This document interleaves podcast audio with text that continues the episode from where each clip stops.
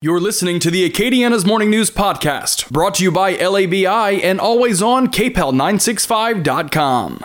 Fox News commentary. Greg Jarrett. What's on your mind? Just weeks before the presidential contest in 2020, the surfacing of Hunter Biden's laptop posed a mortal threat to Joe Biden's chances of getting elected. Incriminating emails contained therein offered compelling evidence that the father was complicit in his son's elaborate influence peddling schemes involving nefarious foreign actors paying millions of dollars for access and promises of favor.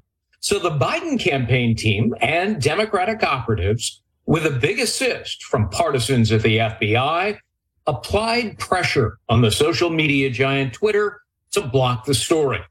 The predominantly liberal staff of the tech company happily capitulated they invented a farcical pretext that the laptop was hacked, strictly forbid any mention of it on their site, suspended the account of the New York Post that had broken the story, and punished anyone who dared share it by banishing them from Twitter.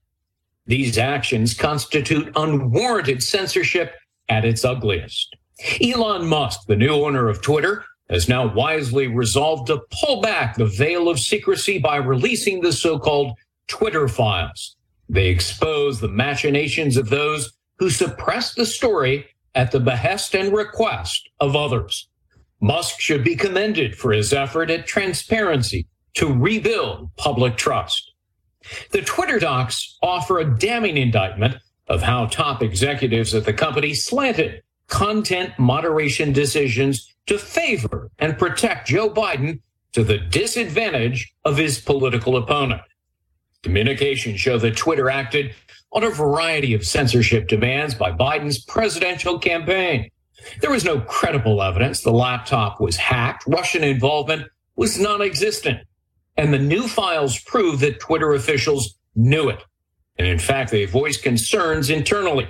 Yet they clung to that phony excuse in part because the company's deputy general counsel, James Baker, urged them to do so. The FBI's role in burying the details of the laptop is verified in a declaration signed by Twitter's former head of site integrity, Yoel Roth.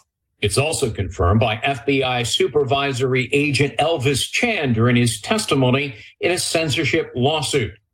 Chan is the one who organized the secret meetings with both Twitter and Facebook to spike the story.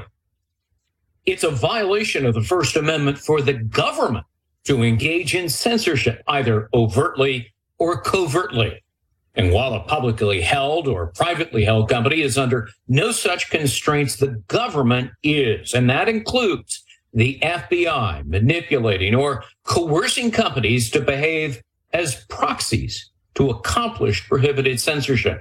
It's common for political campaigns to lobby journalists and social media for favorable coverage.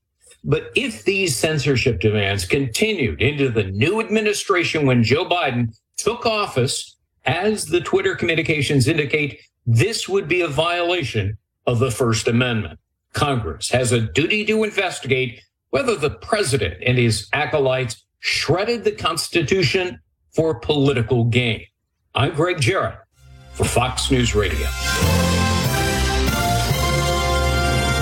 You've been listening to the Fox News Rundown. Rundown. To hear the podcast version of this program, go to foxnewspodcasts.com. And for all the latest news, go to foxnews.com.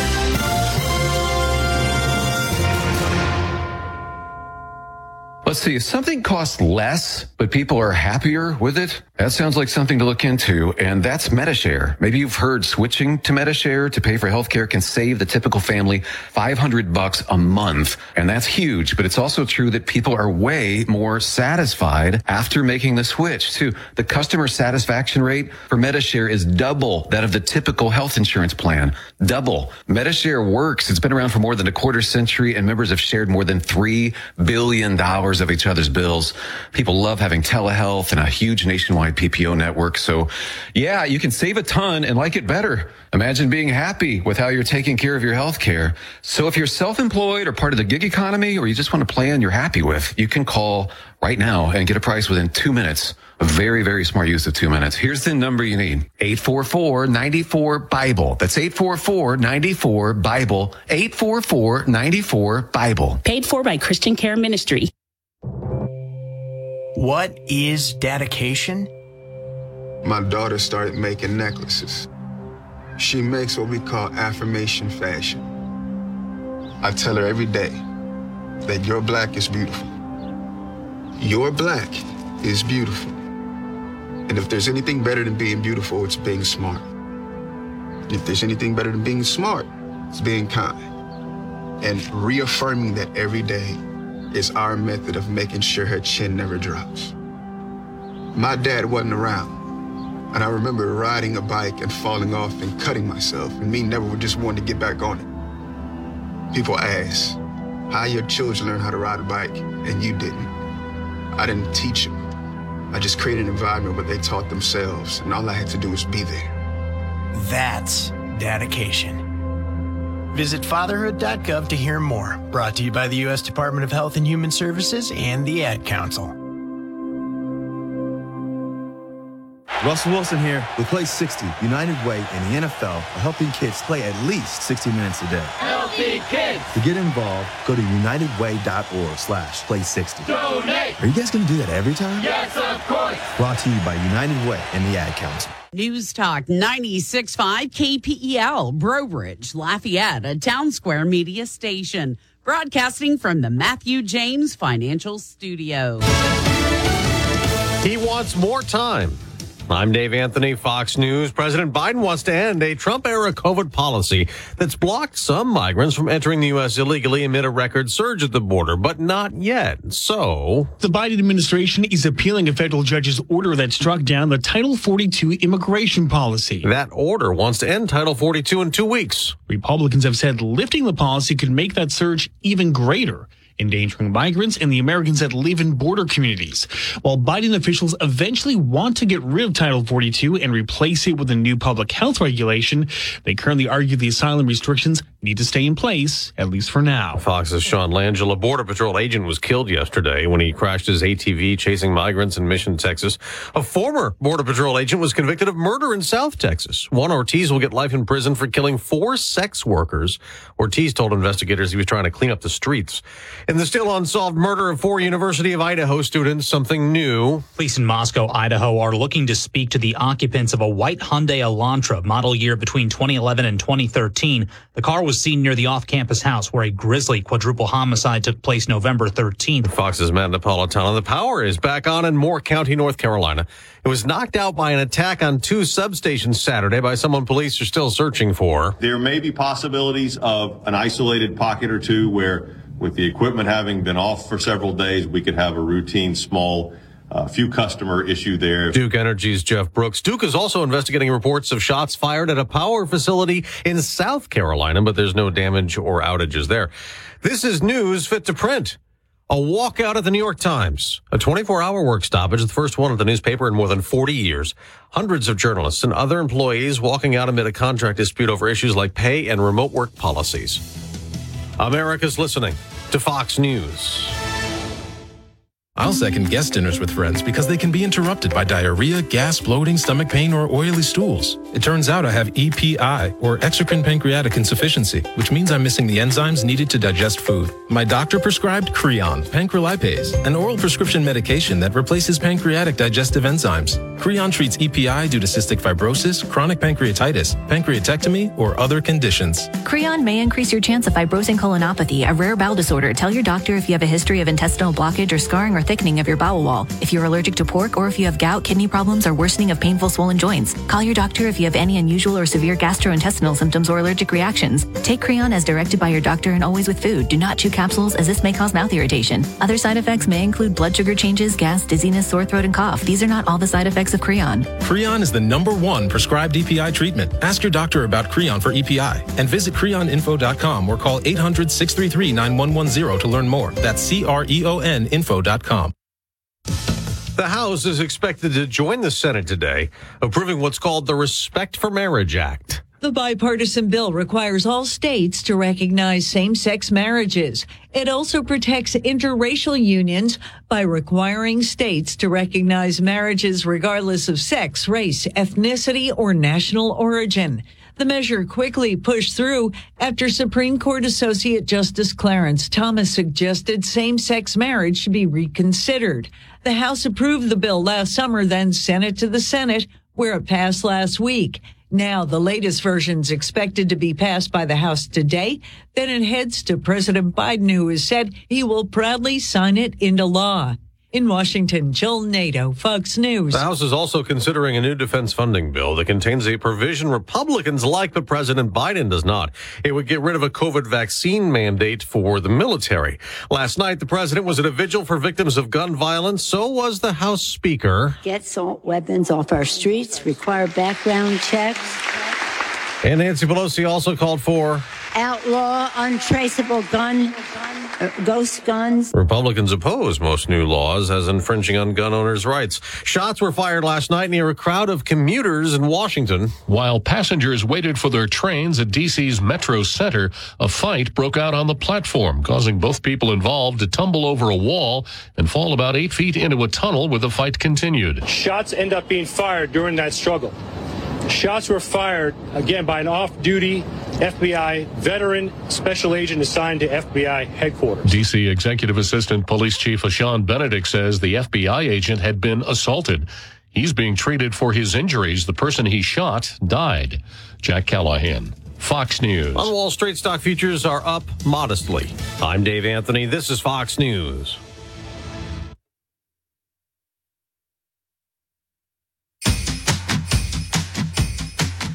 How can you help a child in need during the holiday season?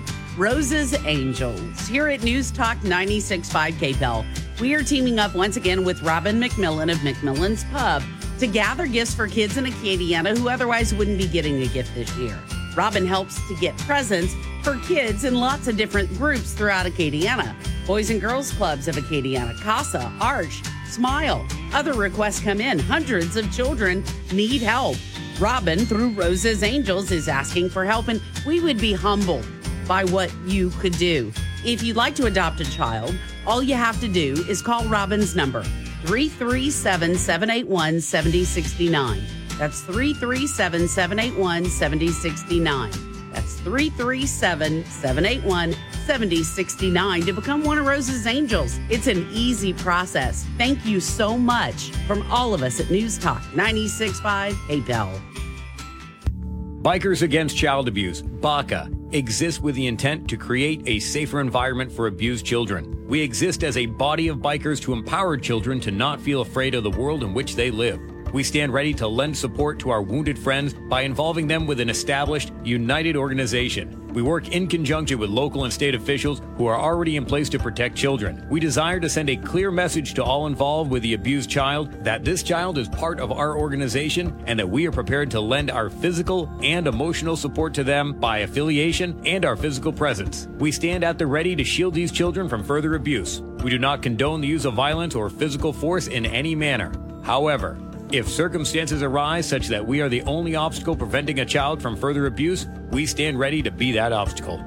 If you'd like to know more about BACA, please visit our website at bacaworld.org or call 1 866 71 Abuse. Your 24 7 news source on air, online, and with the KPEL News app. Now, the headlines from the KPEL News Center.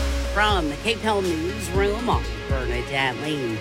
An intruder is dead after breaking into the wrong home in Iberia Parish. Deputies went out to the home on Old Jeanerette Road where they found a man in the home who had been shot to death. The homeowner telling deputies three men broke into his home and fired shots at him. The homeowner returned fire, killing one of the trio.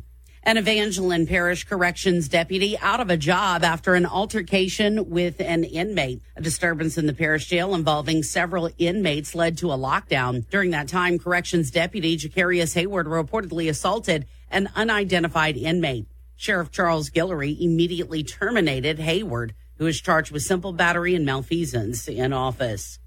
A former Iberville Parish deputy will be in prison for the rest of his life after his convictions for child pornography and animal sex abuse.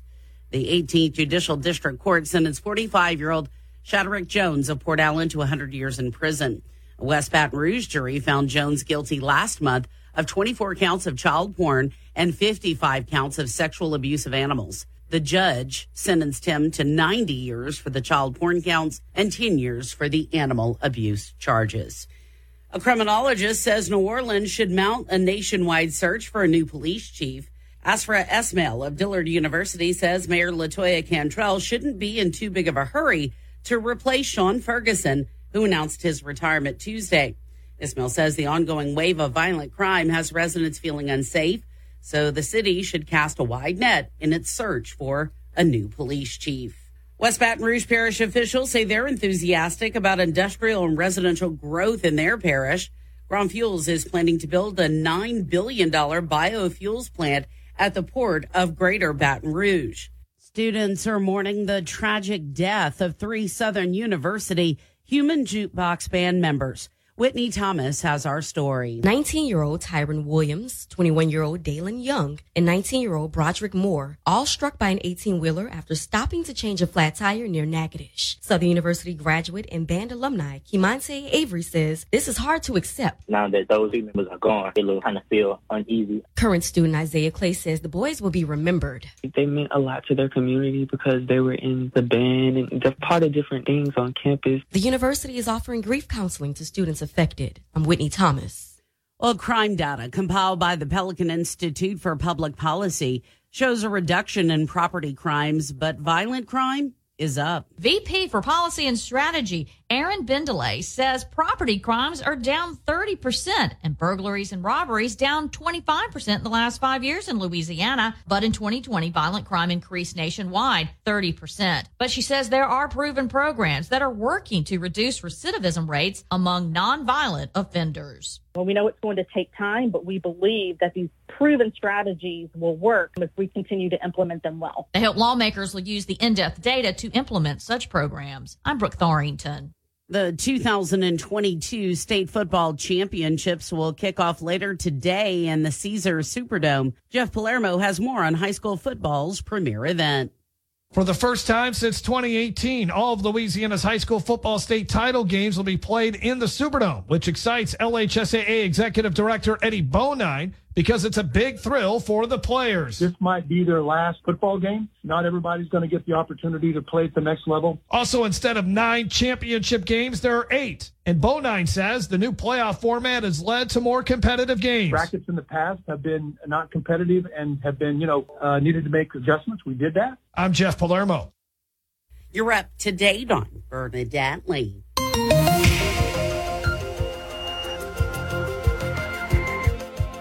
We've got ourselves a lot of fog out there once again this morning. Same kind of forecast that we've had over the last couple of days.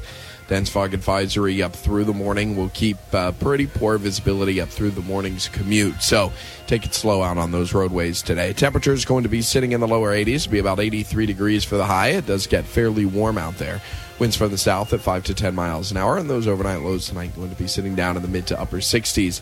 We do it all over again for tomorrow. Very little change in your forecast for Friday. More clouds on the way for Saturday. Eventually going to be giving way uh, to some showers on Sunday. Widely scattered showers expected to wrap up the weekend. Looking ahead into next week, front going to be moving through either Tuesday or Wednesday of next week. Could bring some cooler temperatures here for next week. Not going to help us out much today, though. Again, highs getting up to about 83. From the Storm Team 3 Weather Lab, I'm KATC meteorologist Daniel Phillips on News Talk 96.5 KPEL. News Talk 96.5. KPEL. Right now, traffic. And double checking what's happening with our traffic this morning. All right, we do have a little bit of fog out there. It's not as bad as yesterday, but you just heard Daniel talking a little bit about it. So we will have to contend with it a little bit this morning. So just keep that in mind right now. And as far as traffic crashes or breakdowns, we're looking good. None of those to worry about right now. Hey, we'll take it. Make sure you buckle up. Keep it safe out. We're investing.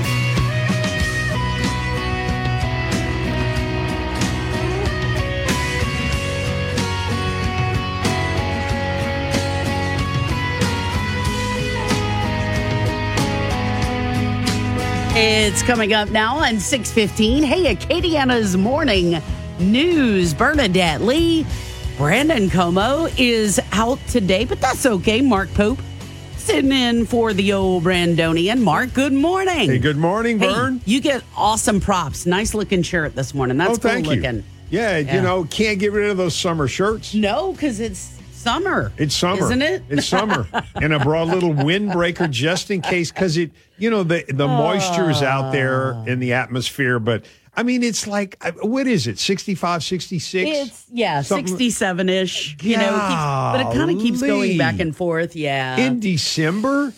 I know. You know, look, it, we have to go back quite a few years. Speaking of Christmas and uh, the temperature, but it was uh, I don't know, probably twenty years ago, very close to that, and it's like eighty-two degrees on Christmas, and the south wind is blowing, and it's all you know. 99.9% humidity. Right? Oh. Mm, I know. Look, it's it's where we live. I, it's where we live and uh, it's true, right? you don't I like mean, it, change your environment. Yeah, yeah. Go move elsewhere. But we stay here because because of the people and the food and the culture. Oh, yeah, you know. You know what I mean? Yeah. Oh, yeah, dog. But hey, It's kind of nice in one way because it's not exactly Christmas yet. So I could still dream and hope, even though it's probably not going to happen. I could pretend that maybe by Christmas Eve, Christmas Day, and the Mm-hmm. No, day no, no, after that- that, it might be a little cooler. I could dream, right? agree. No, and dream? there's hope. Next Yeah. week it gets cool. Okay. In fact, All right. next Thursday to Friday, next Friday morning Yeah. is 38. I believe it's Friday morning. Yeah. So that- 38 and that way it can be 80. 60 no 60-ish for the high Oh, that's there- nice, there's huh? certainly certainly room for hope you know like they say if you don't like the weather in south louisiana wait five minutes five days it will definitely change That's so true. yeah yeah All right. Well, I mean, I'm a still dream, Mark. You're right. Mm-hmm, that's right. Dream. that's right And in the meantime, I'm going to enjoy my shorts, Mm-hmm. my flip flops, some Crocs, no socks. so so let me ask you this Yes. the kpel control room is Yes. decked out everywhere the head turns okay. Yeah. It is something. In fact, let me go ahead and read the little uh, little plaque right here. Okay. My Christmas wish for you. That your heart be light as a snowflake, that your troubles melt away like snow, Mm-hmm. and drift of blessings surround you. I love it, I love it, I love it. So this stuff is all around. Bernie, there's a Santa plate, Uh-huh. there's uh, a, a Santa this, a Santa that, a basket of toys, Mm-hmm. uh, presents all over the place. What is the Bernadette household like? Is it decorated uh, much like the control Much room? Much like the control room. There are Uh-huh. more lights Uh-huh. at my house. And I had several extra strands, but I forgot to bring them. And so I think we're going to go sans light here in the KPEL studio this year. Uh-huh. But I think it'll be all right. yeah, yeah. Yeah. Uh huh. Only because um I there's not I don't have an extra extension cord.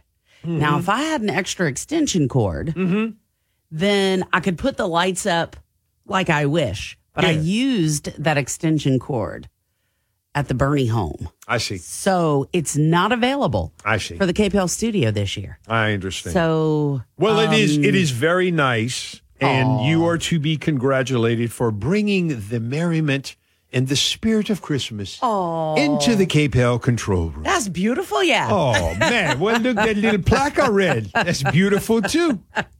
It made us all happy and joyous and stuff. Mhm, That's right. That's right. Um, speaking of happy and merry and joyous, our friend George Chopin going to join us in just a few minutes. We're talking a little Christmas and one of the wonderful things that's going on in our area. So we're going to find out about that. We've got our visit with Lafayette Mayor President Josh Guillory coming up. I'm sure there are going to be people with questions and comments and concerns. And you got the KPEL app, which is free in the App Store. You can have a conversation with us via that.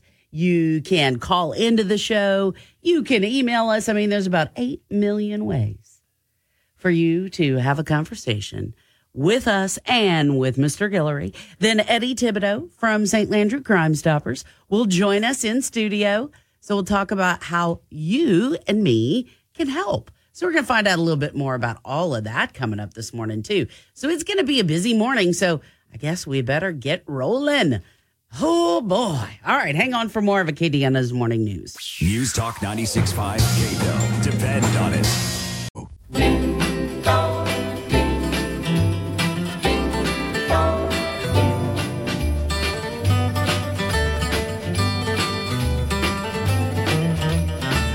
It is coming up now on 624. George Chopin joining Mark and I in studio this morning to talk about one of the events we get to, to tell you all about every year, the St. Lucie Festival of Lights, which is a family celebration. It'll be this Saturday. So, George, good morning. Good morning, Bernie. How you doing? Oh, we're doing great this morning. So, for those who may not know, talk to us a little bit about the St. Lucie Festival of Lights and how does it kick off and what can we expect? Right. Well, St. Lucie Festival of Life is going to be held this Saturday. It'll start with Mass at 4 p.m. We'll have a chariot parade for the kiddies. They'll be registering at that time. At 5 p.m., we'll have a blessing by Father Vadrine. Then the chariot parade will begin, and we'll have mu- Christmas music too. At this time, the open house at St. Martin de Tours Rectory will be going on, and we will have a visit from Santa and Miss Claus for the kiddies. Oh, oh, that's oh, awesome. Oh, yeah. That's very nice. and, and then we'll have six o'clock lighting of the lights. We'll have some Cajun music, movies, and Christmas caroling going Uh-huh. on too. Open house. I mean, at that time we'll have a Community of Jesus Christ spiritual care unit will be there too. And at six thirty we'll have our live nativity, and we'll have a memorial candle lighting for our lost loved ones this year. We'll have sweets. We'll have chocolate and gumbo. So you mean hot chocolate? Oh yes, hot Not, chocolate. not not Hershey's chocolate. Uh, I'm- hot I'm- chocolate. I'm- can I have a little cool weather? yeah, that's what we were talking about. Uh, you right, George. Ooh, lordy. All right. Uh, but uh, but I wanted to let y'all know all this is absolutely free to the public. Where? That's the best part. That's free. you know, and uh, if you ha- if anyone wants to get in touch with our chairman, her name is Tilly Duplichet, 303-4097, or the church rectory, 394-6021. Oh, this is going to be a wonderful event. Um, and so Saturday, everything starting at four with that mass and like you said, free. And look at all this fun, free stuff. Mm-hmm. No, that's the, Yeah. Okay. You know- wait, wait. Question. Question. What what is a chariot parade? A you're gonna chariot- you're gonna be pu- pulling the chariots with uh, horses? What's a chariot parade? Chariot box derbies for the kids. They go ahead and design their own boxes. Oh. And some of them oh. come out with outstanding views of man, you'd be surprised. The competition is It's is fierce. fierce. and that's it's for the kids and the imagination that they come up with. Yeah. But we know sometimes, you know, the parents do help a little bit. Well, You yeah, know, well, that's that, that, gotta- I mean, you know, it's it's part parents of make and mold the children, so they got to help and make and mold the chariots too. Oh, there you go. But but you know what it is? I want to go ahead and say the real reason for the season is our, our Lord and Savior Jesus Christ. Without him, you know, we wouldn't be here. I want to wish you, Bernie, and you, sir, the Merry Christmas and a Happy New Year on behalf of the staff of St. Martinville mm-hmm. and our priest, Father Vadrine.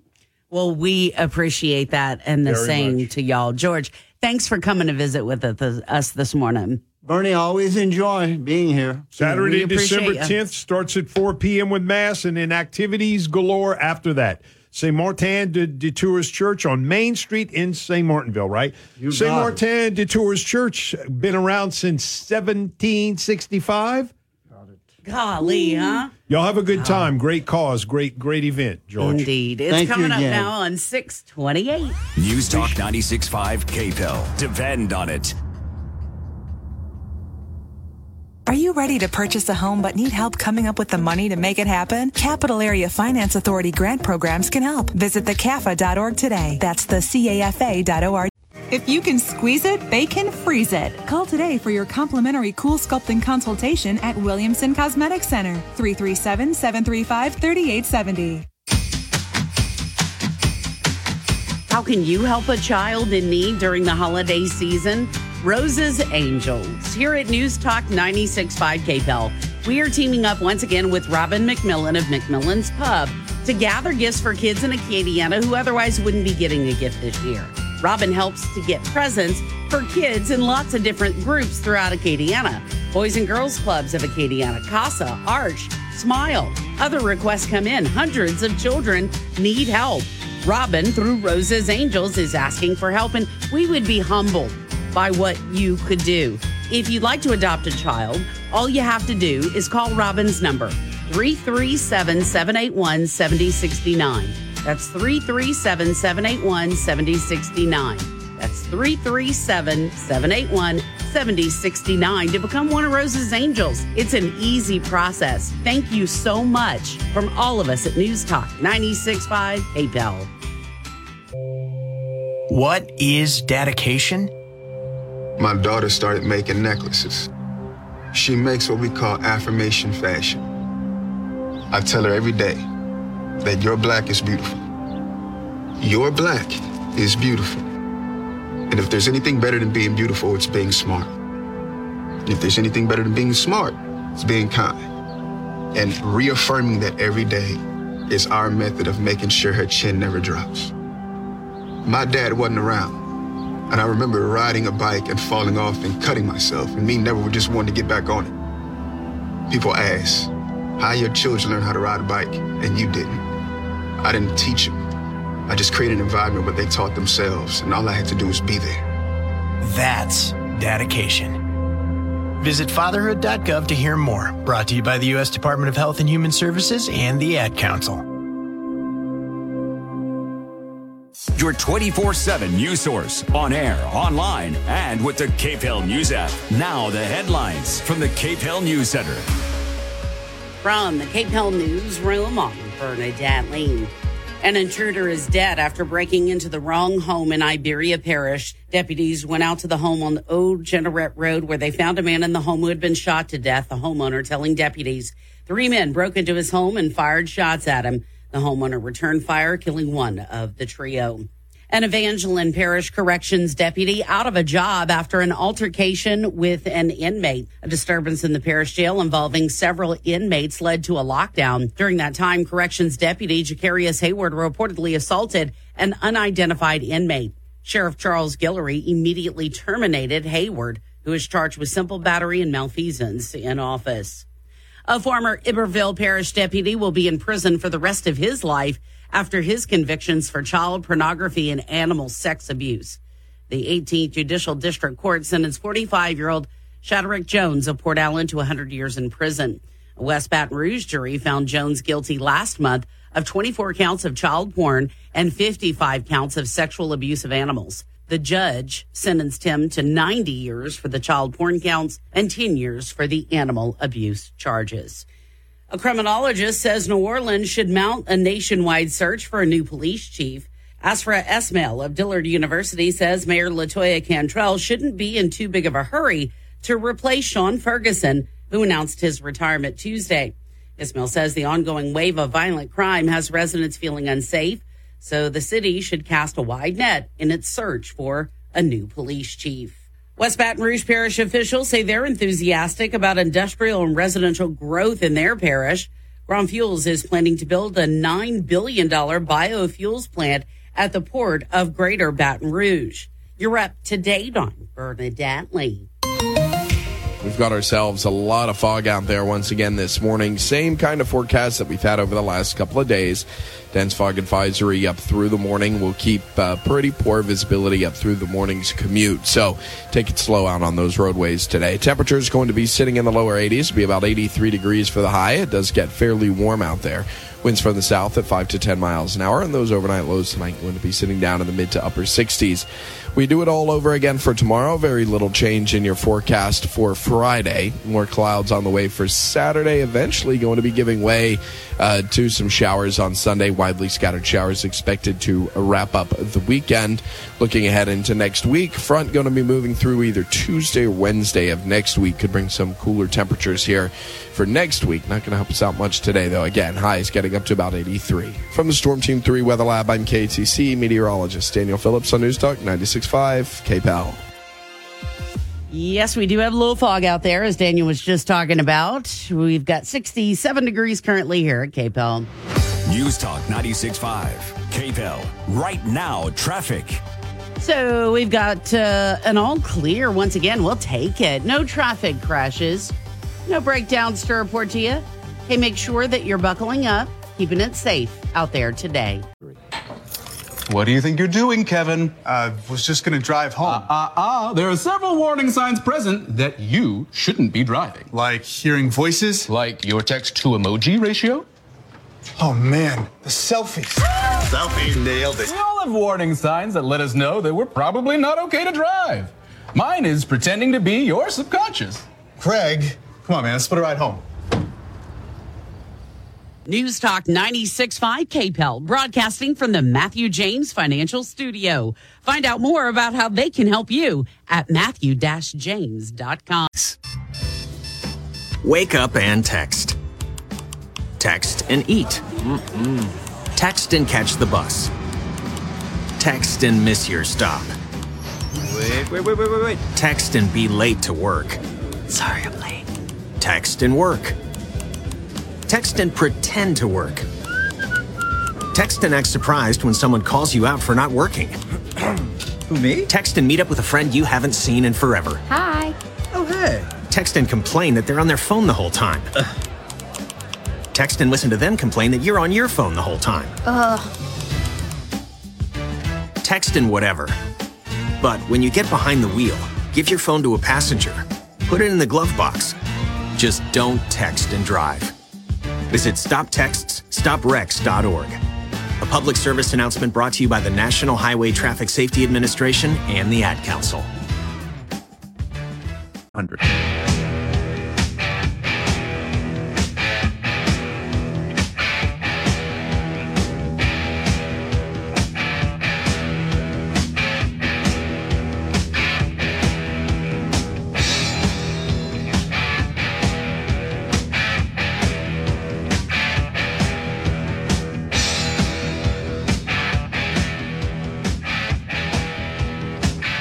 It's coming up now on 641 Acadiana's Morning News Thursday mornings.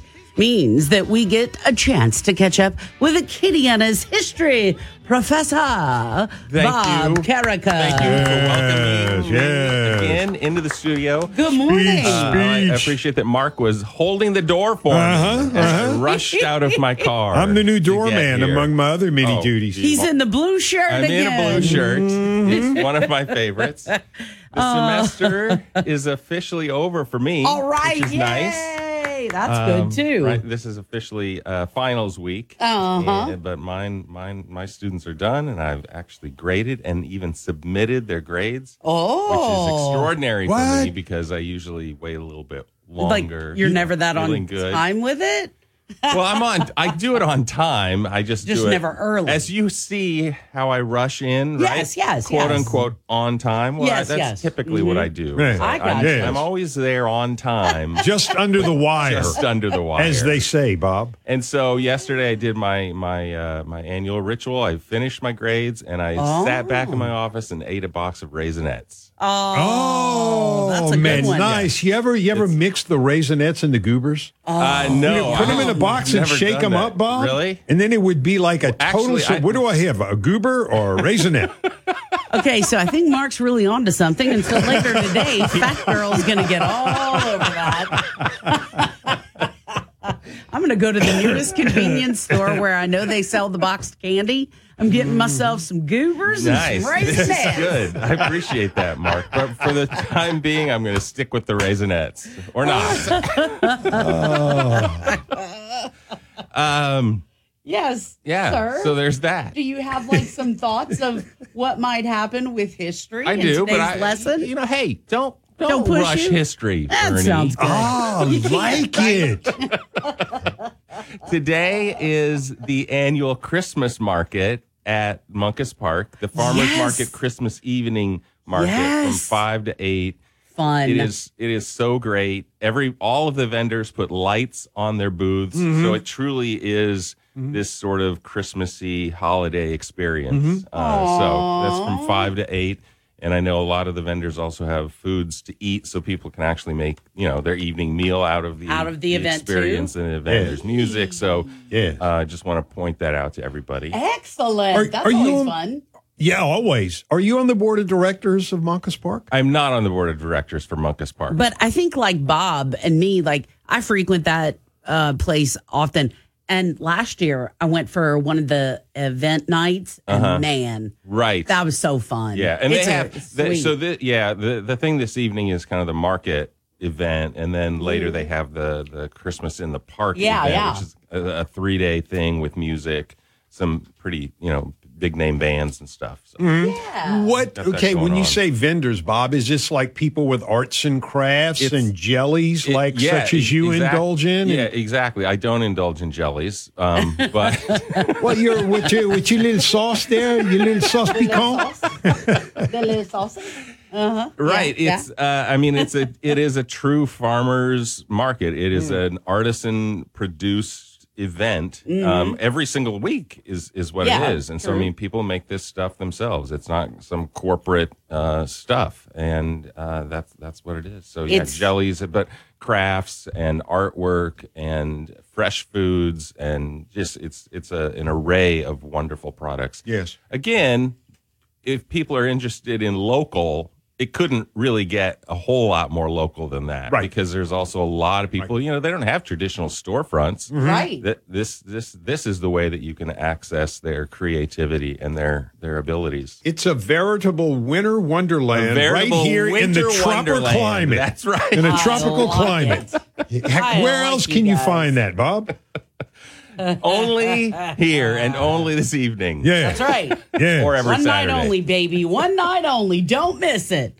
How about that? It's good. Yeah. I All like right, it. so history. Yes, sir. All right, so one of the things that I do history wise that I don't think we've ever talked about, you don't know, is I am on the um, committee for the National Register of Historic Places for Louisiana. So the Louisiana Really? State uh, National Historic Register Committee, and so every awesome. every every property that gets nominated and then ultimately, you know, approved Mm-hmm. for the National Register of Historic Places has to go through this committee Mm-hmm. in Baton Rouge, and we meet three times a year.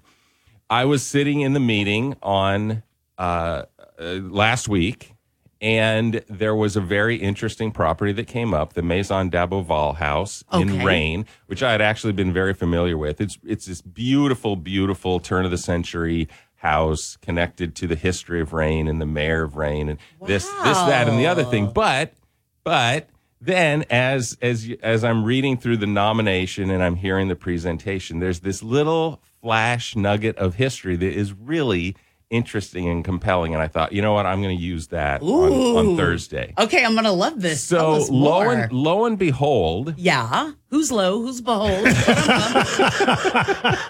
and, and then, my and then we whole also say to you that there's a dirty deed dunder cheap within this, right? So This so the so the fans can can latch onto that. and the fans are rejoicing. So Emil Daboval uh huh.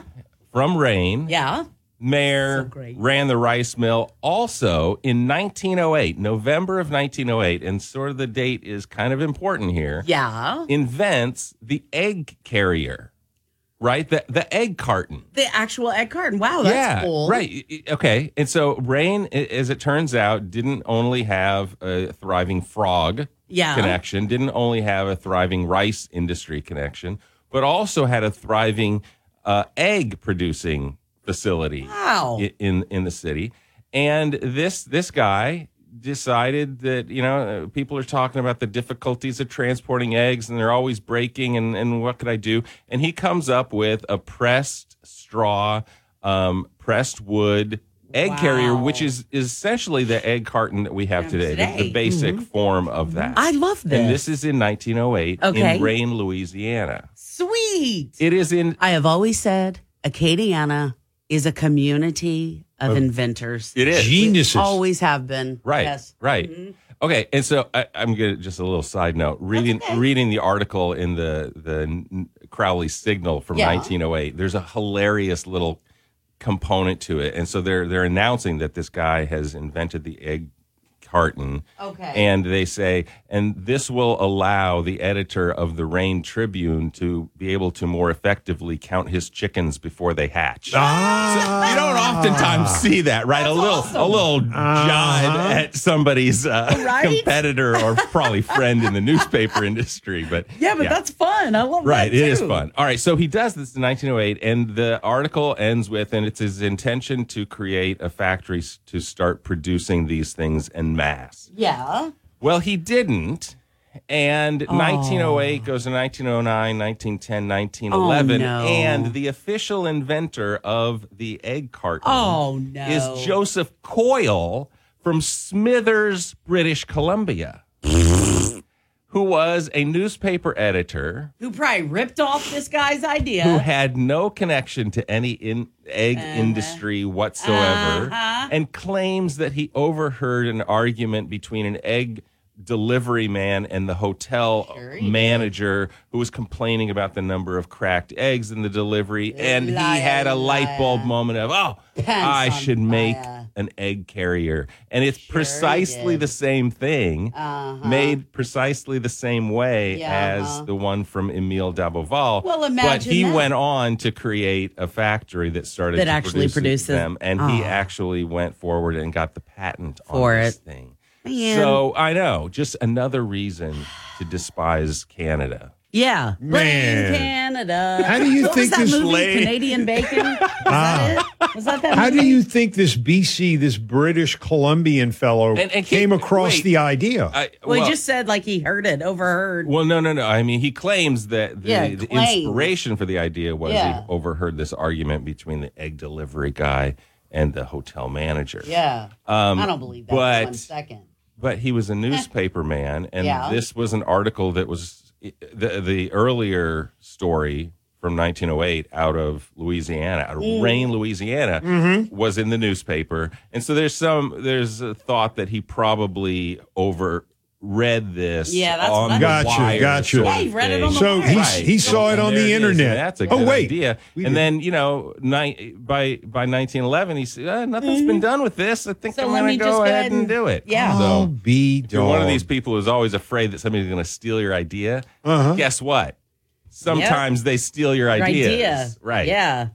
And, Oh. and also, you got to always say, and he's from Smithers, Smithers. British Columbia. So Smithers, British Columbia. I think it would be eh. wonderful if we could organize a troop from Rayne to Yes. make a pilgrimage to Smithers, British Columbia. I know a guy who And- just texted who probably would be part All right, I'd of like to said do group. it. I yeah. think it's a good idea. So we you can make our voices and known. this we other don't guy, we don't what believe the that. people have done to Stealing us. from Rayne. Absolutely. Oh.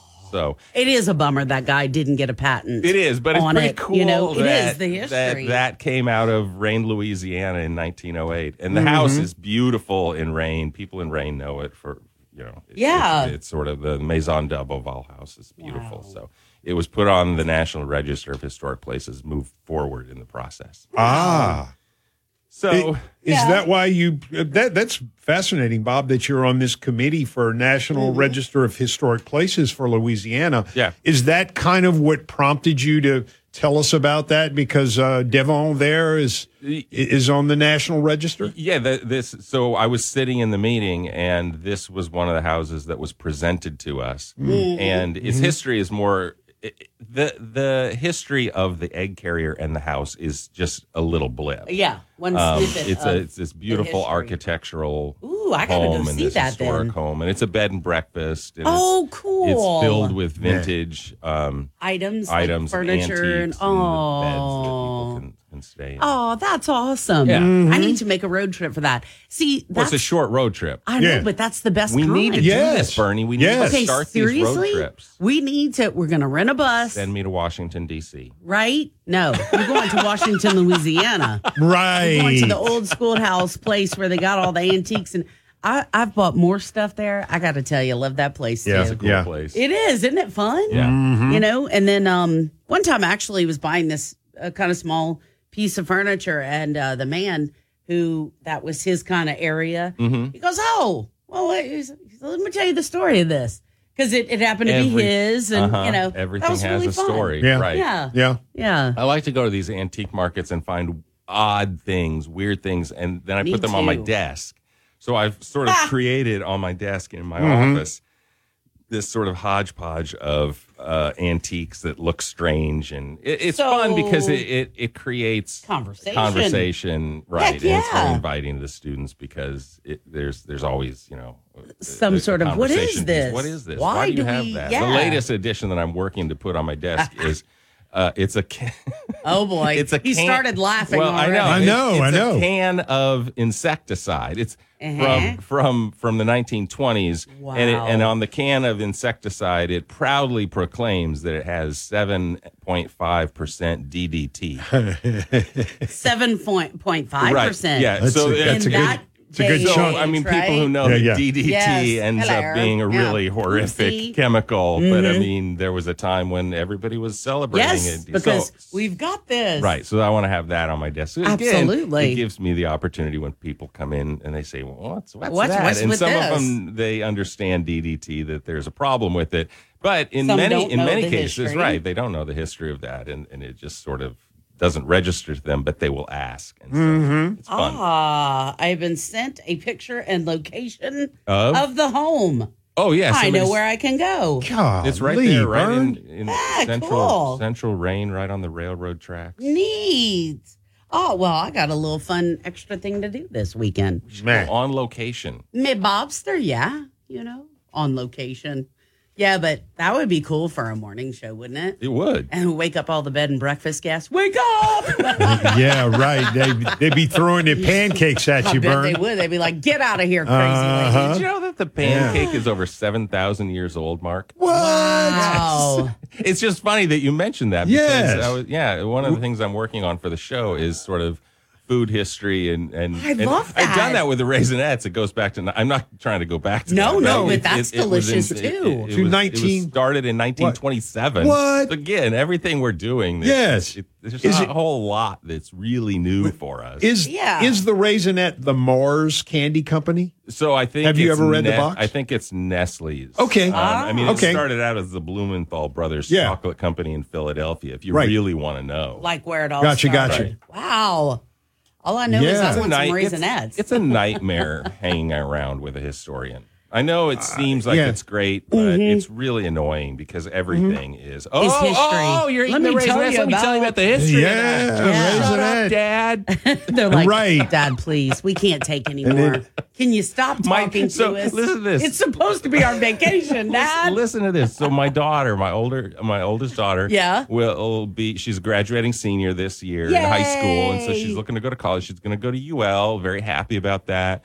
And so we're, Super and she's interested in biology, which is Yeah. good. But I said to her, I said, so you know, you got to take a history class, and it's kind of family tradition that you take it from your dad if you can, because I took history classes from my dad back Wow, in the day, in the and, so, and my brothers did. And and you know what she says to me? she laughs, sort of, you know, Okay. condescendingly. no, no, no, Dad. I got an AP credit. I don't have to take a history class, and there is no way oh, I'm taking another history oh. class.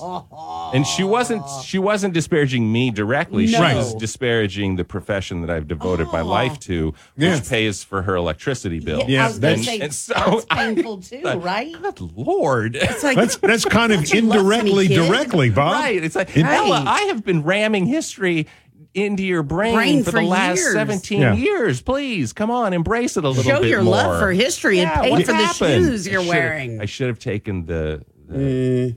the reverse psychology approach, I suppose. Yeah. You, you got to give her a few more years, and, and uh, you know she'll be in her early twenties, a young adult. Yeah. You know, out there thriving in the world, and say, "Dad, I really appreciate what you did for Really, me." Right. I wish I had Yes. taking your class. That's right. oh, Lord. On that note, well, thank y'all so much. This has been a blast and a half. Uh, we are going to work on a trip for the new year. We got to do that. yeah, That'd be a that's the hoot thing and a that has half. to happen. Yes, without a doubt. Okay, fog a little bit out there this morning. 83 our afternoon high. Overnight low tonight at 64. Eh, only a 10% chance of a pop-up shower for today. It's 650. News Talk 96.5 KPEL, Breaux Bridge, Lafayette, a town square media station. Broadcasting from the Matthew James Financial Studio.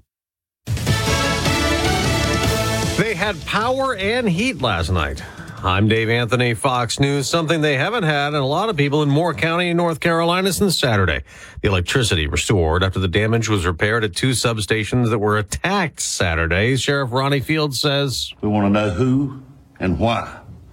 We're committed to getting you these answers. There are also reports someone shot at a power facility in Ridgeway, South Carolina yesterday, but there's no damage, no outages there. Other reports have five recent incidents targeting power stations in Oregon and Washington state being investigated.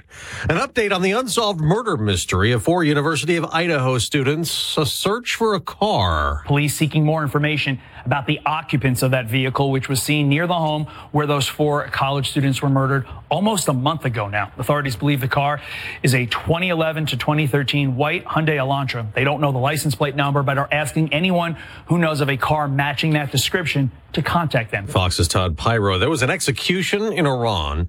A man hanged today after being convicted of taking part in recent protests.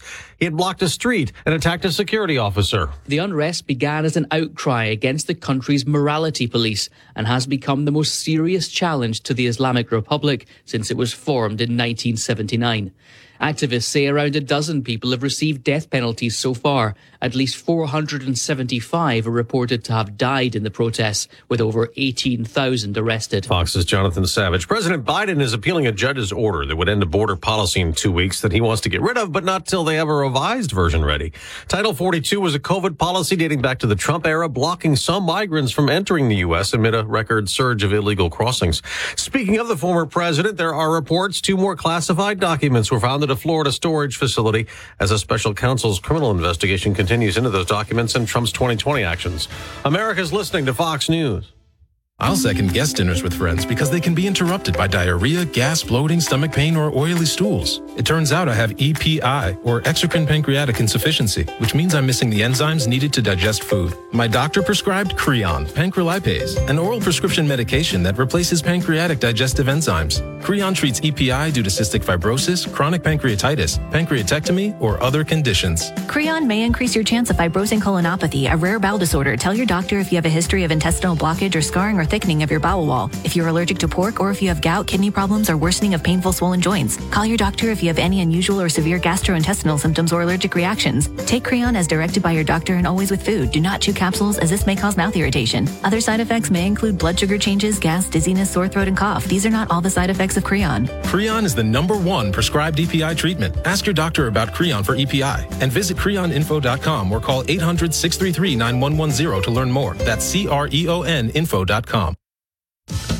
What's called the Respect for Marriage Act is expected to pass the House today. It already got through the Senate with some Republican support. The bill codifies into law the federal right to same-sex marriages from a Supreme Court ruling.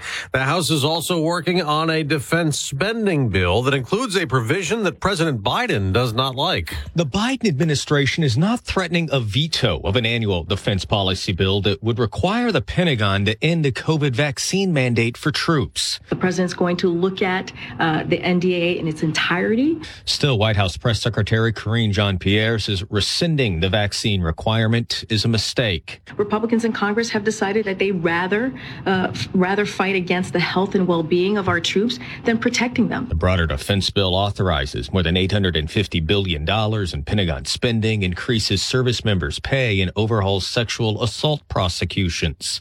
At the White House, Jared Halpern, Fox News. Democratic Congresswoman Alexandria Ocasio Cortez is under scrutiny by the House Ethics Committee. We know about the probe because the committee released a statement announcing it, but what we don't know is the nature of the investigation, that detail not included in the statement. We do know that the Office of Congressional Ethics, which is a nonpartisan group, forwarded an inquiry into AOC to the panel. Previously, an ethics complaint was filed against the Congresswoman, charging she accepted free tickets to the Met Gala in New York. Gary Baumgarten, Fox News. Now, Congresswoman Ocasio Cortez's office put out a statement that she takes ethics incredibly seriously, refusing donations from lobbyists and special interest, and is confident the matter will be dismissed.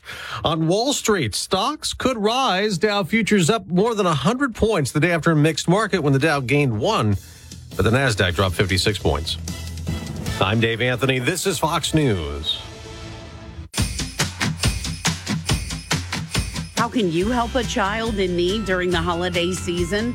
Rose's Angels. Here at News Talk 96.5 KPEL, we are teaming up once again with Robin McMillan of McMillan's Pub to gather gifts for kids in Acadiana who otherwise wouldn't be getting a gift this year. Robin helps to get presents for kids in lots of different groups throughout Acadiana. Boys and Girls Clubs of Acadiana, CASA, Arch, Smile. Other requests come in. Hundreds of children need help. Robin, through Rose's Angels, is asking for help, and we would be humbled by what you could do. If you'd like to adopt a child, all you have to do is call Robin's number 337 781 7069. That's 337 781 7069. That's 337 781 7069 to become one of Rose's Angels. It's an easy process. Thank you so much from all of us at News Talk 965 KPEL. Bikers Against Child Abuse, BACA, exists with the intent to create a safer environment for abused children. We exist as a body of bikers to empower children to not feel afraid of the world in which they live. We stand ready to lend support to our wounded friends by involving them with an established, united organization. We work in conjunction with local and state officials who are already in place to protect children. We desire to send a clear message to all involved with the abused child that this child is part of our organization and that we are prepared to lend our physical and emotional support to them by affiliation and our physical presence. We stand at the ready to shield these children from further abuse. We do not condone the use of violence or physical force in any manner. However, if circumstances arise such that we are the only obstacle preventing a child from further abuse, we stand ready to be that obstacle.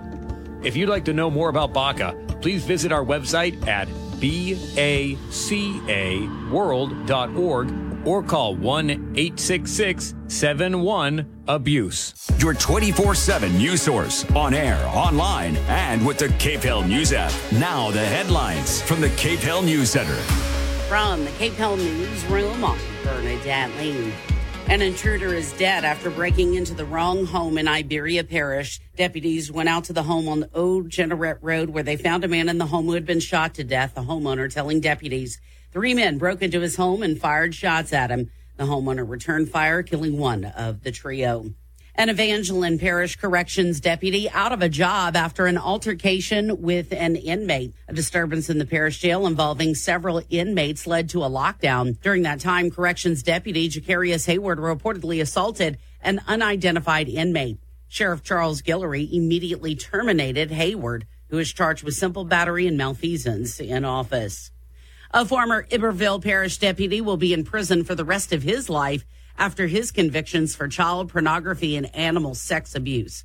The 18th Judicial District Court sentenced 45 year old Shadrack Jones of Port Allen to 100 years in prison. A West Baton Rouge jury found Jones guilty last month of 24 counts of child porn and 55 counts of sexual abuse of animals. The judge sentenced him to 90 years for the child porn counts and 10 years for the animal abuse charges. A criminologist says New Orleans should mount a nationwide search for a new police chief. Ashraf Esmail of Dillard University says Mayor Latoya Cantrell shouldn't be in too big of a hurry to replace Shaun Ferguson, who announced his retirement Tuesday.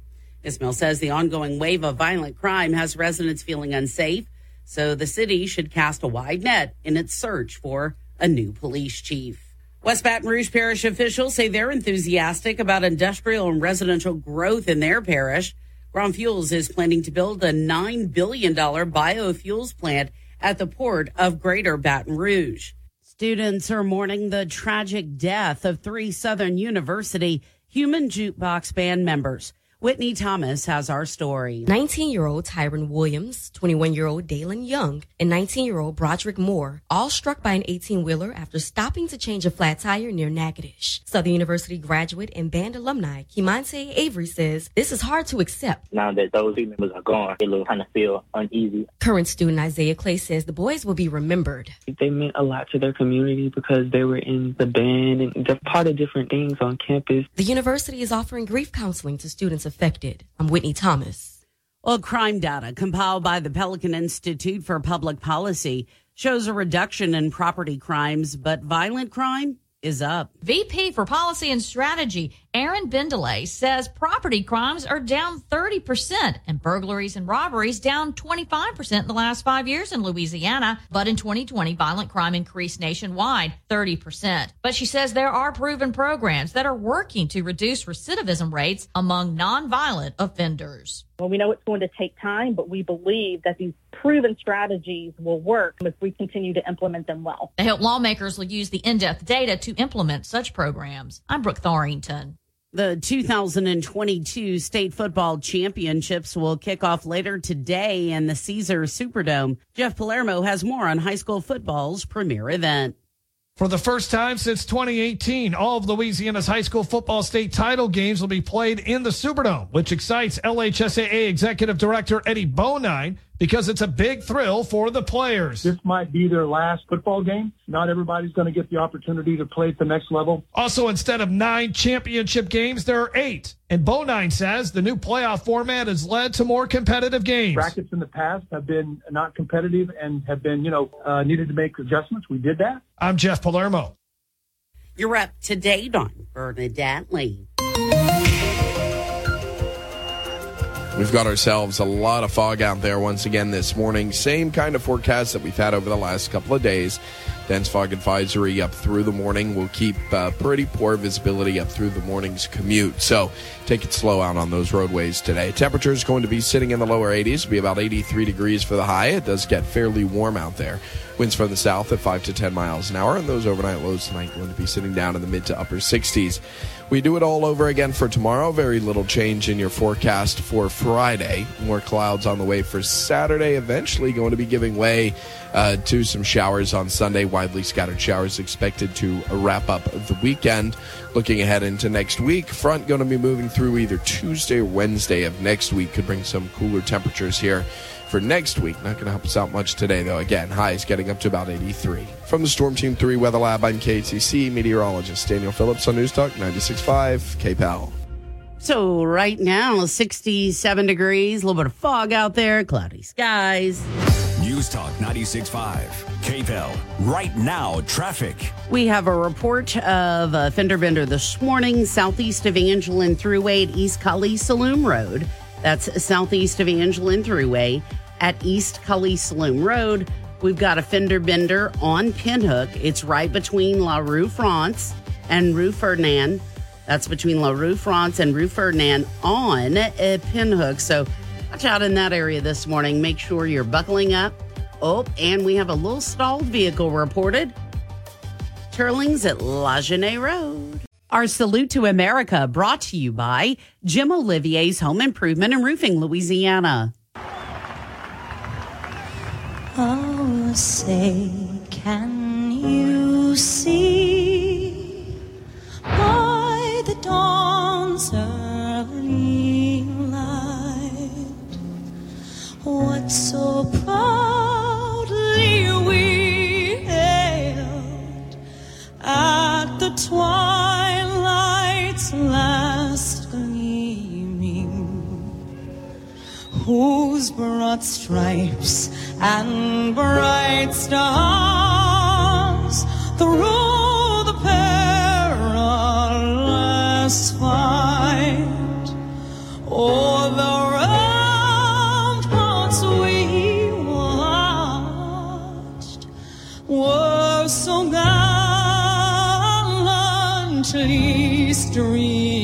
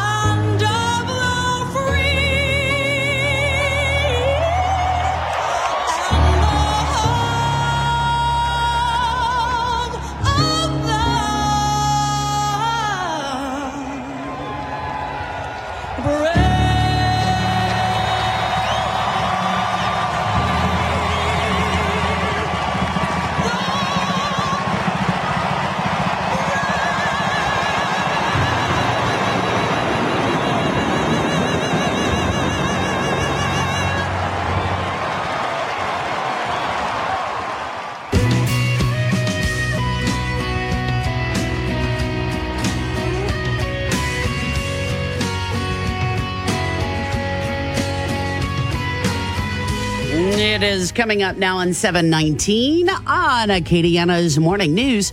Thursday mornings means that we get a chance to check in with Lafayette Mayor President Josh Guillory.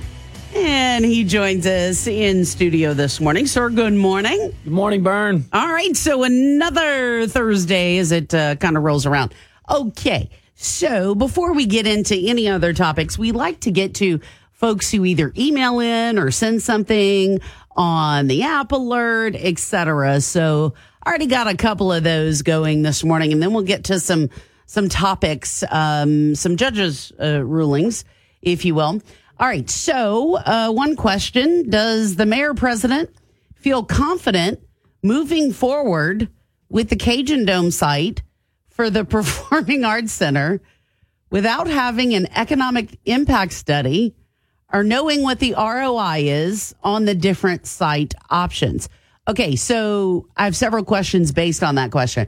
Is the Cajun Dome site a foregone conclusion? No, and neither is a new performing arts center. So we Okay. have to we have to be We have to very kind of remind people yeah. of that. And also, I, in in you know, kind of I'm starting to chuckle a little bit, but you know, I have to be patient.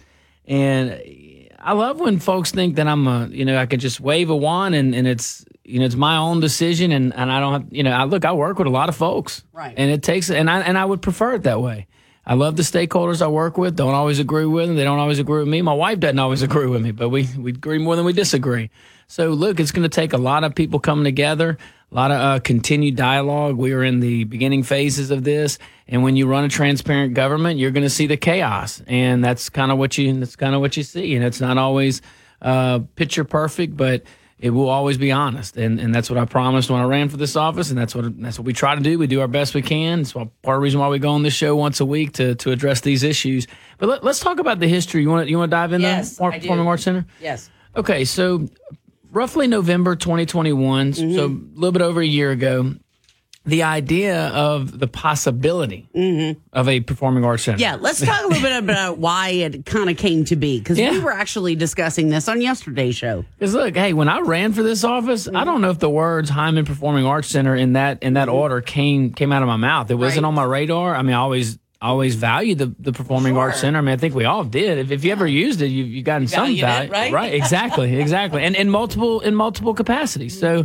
It's uh, we're blessed that the Heymanns, you know, gr- uh, grace us with that, and, and we're kind enough to donate the property to allow the city back in the day to build one, and it's and it's definitely we've got our value out of it. So, but more than a year ago, the idea that we needed a new performing arts center started to float around.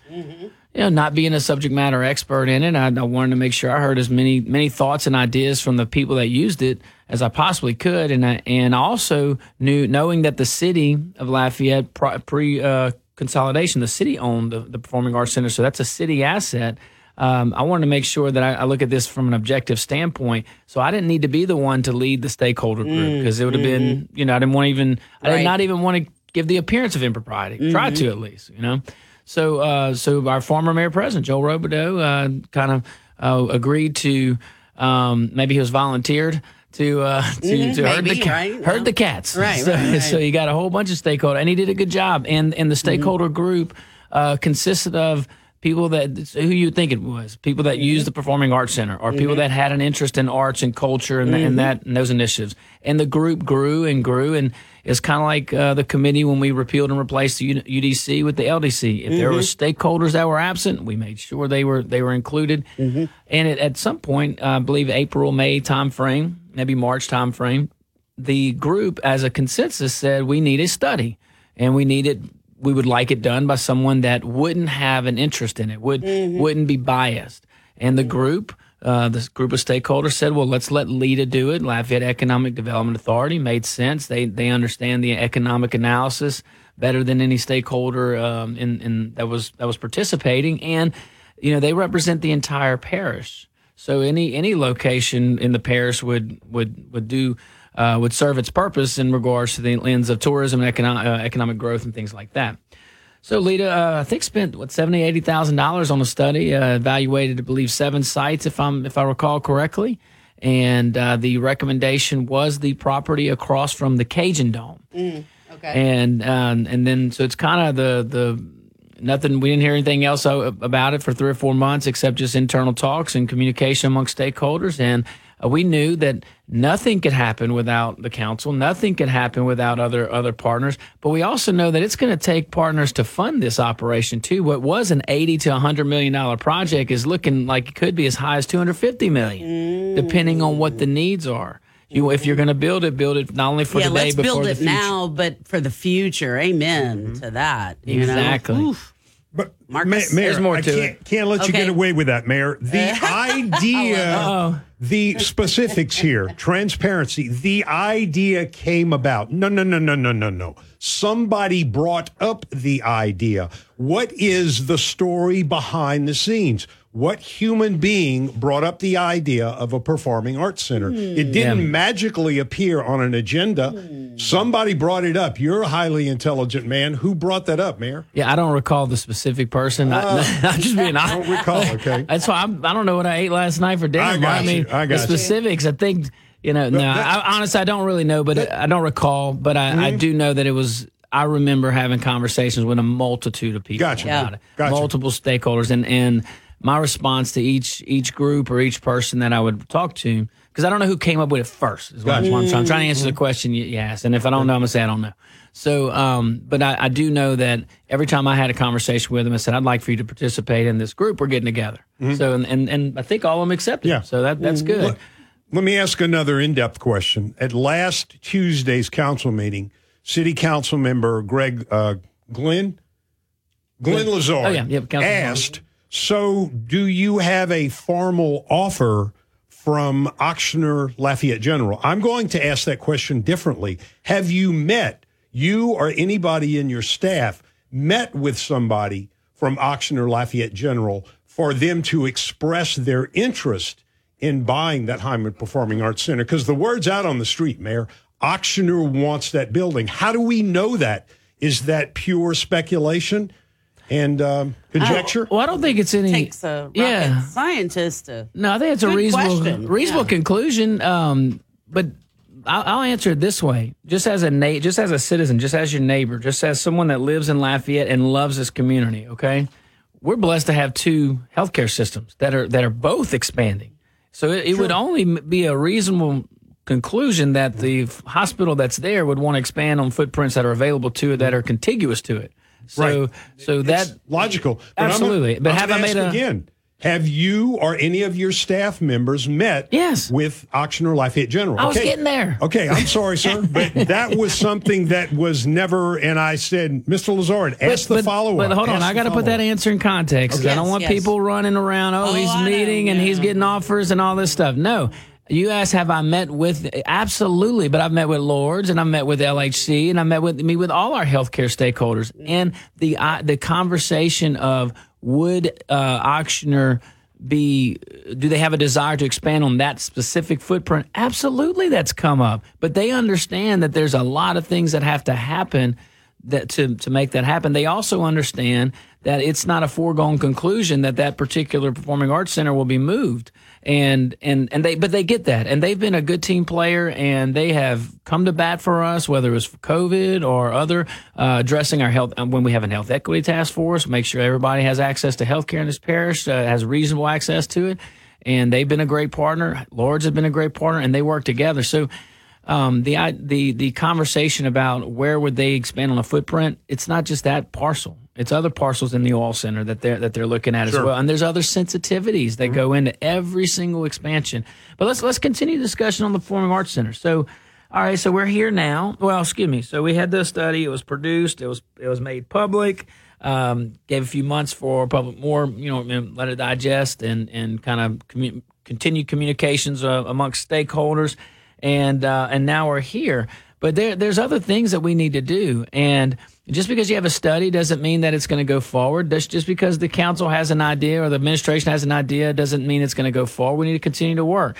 So we need we need property and we need design because uh, I think Councilman Councilwoman Hebert asked a good question like, hey, how how many seats or or what's the cost? I think someone asked. That's that's that's a question for an expert. So we need to get an expert in. Well, there's certain rules and laws and ethical guidelines that we always have to follow whenever we engage with vendors. And one one avenue is a request for qualifications, an RFQ process, and we're doing that with the jail, especially if there's a possibility for a a new public-private partnership. Again, don't know if that's possible, but if it is, that would be a good, transparent, publicly involved process where um, those questions can be answered by an expert in that field. And again, the, the the answers may lead to we're not moving the Performing Arts Center. It may lead to we are. I don't know, but we, we this is the process. You know, in the past, none of that was done. So now we're we're trying something different. Request for proposal will also be uh, submitted or will also be presented to the public. And we have a lot of stakeholders. Uh, so we had a lot of stakeholders from downtown show up to the meeting the other night. I was I was happy to see them, and I love the interest and I love the motivation. Uh, we all want something big to happen, and we're gonna. I feel like we we can get there. But this will be a great opportunity for those stakeholders to participate in the request for proposal process. And if they have land that they want to compete with in a very transparent and public way, they'll have that opportunity. If they know other uh, landowners downtown, um, you know they're they're talking about. I've heard uh, I heard some stakeholders say that First Horizon would be a great location. That hey, look, this is part of the process. This will be a great opportunity for our downtown stakeholders or whoever's interested to get folks like First Horizon, First Horizon, or TD or whatever their name now, Farmer Iberia Bank, uh, to to participate in the request for, for proposal. And so instead of talking in theory, I, I like to talk in reality and in very in a very pragmatic way and say what can we do now funding. That's a huge issue. There were some good questions that came out from the council the, the other day. We cannot fund it. I'm telling you, we do the budget every year. We cannot fund it locally. I don't don't think anybody's questioning that. Uh, we don't have the we don't have the bonding capacity. We don't have the the capital capacity. We don't have the O and M capacity. So it's going to take other stakeholders. And one of the stakeholders is the state legislature, and they were good to us. They've been real good to us in Lafayette. Right now, we have a million dollars. Right now, that's that's available. That's and and and the idea is you spend it before in this fiscal year. You but the work has to coincide with it. That's June 30th of next year, so plenty of time. And then there's 23 million in what's called trailing funds or Priority Five and House Bill Two. So our legislative delegation has has heard the the, the rally cry from the public. They they went into action. They worked with the uh, both chambers with the governor, got it signed into law. But everyone has to understand that they're going to have interest too, and one of their interests is it's probably going to need to be on state property. Gotcha. What define trailing So is- funds? What is Yeah, what ahead. are Oh. trailing funds? Twenty All three right. million dollars is a lot of money. It is, it is, and it's it's no guarantee that it trails. So just as labels, there's a trail. There's a trail before us. Doesn't mean we'll walk on it. Um, so, House Bill Two is the appropriation bill that comes out of the House of Representatives in the state of Louisiana. Uh, once it's passed, it goes to the Senate, and they may collaborate a little further before presenting it to the governor for signature. Um, House Bill 2 in its appropriations process, especially in the bonding side, has certain priorities. And, and priority one, uh, those those those projects are, are bonded first. They're the highest priority. Once those priorities are uh, once those projects are bonded out, then you'll go to priority two. Priority two is ordinarily new money introduced or new projects introduced in the fiscal year that didn't have trailing funds in the past. General rule there, and then you have priority five, which I guess in theory, if priority one and priority two, uh, have to turn to my legislative delegation. Those guys know know this like the back of their hands. But if priority one and priority two is is projects are all bonded out, I guess in theory you could go to priority five. I don't think that's ever been done.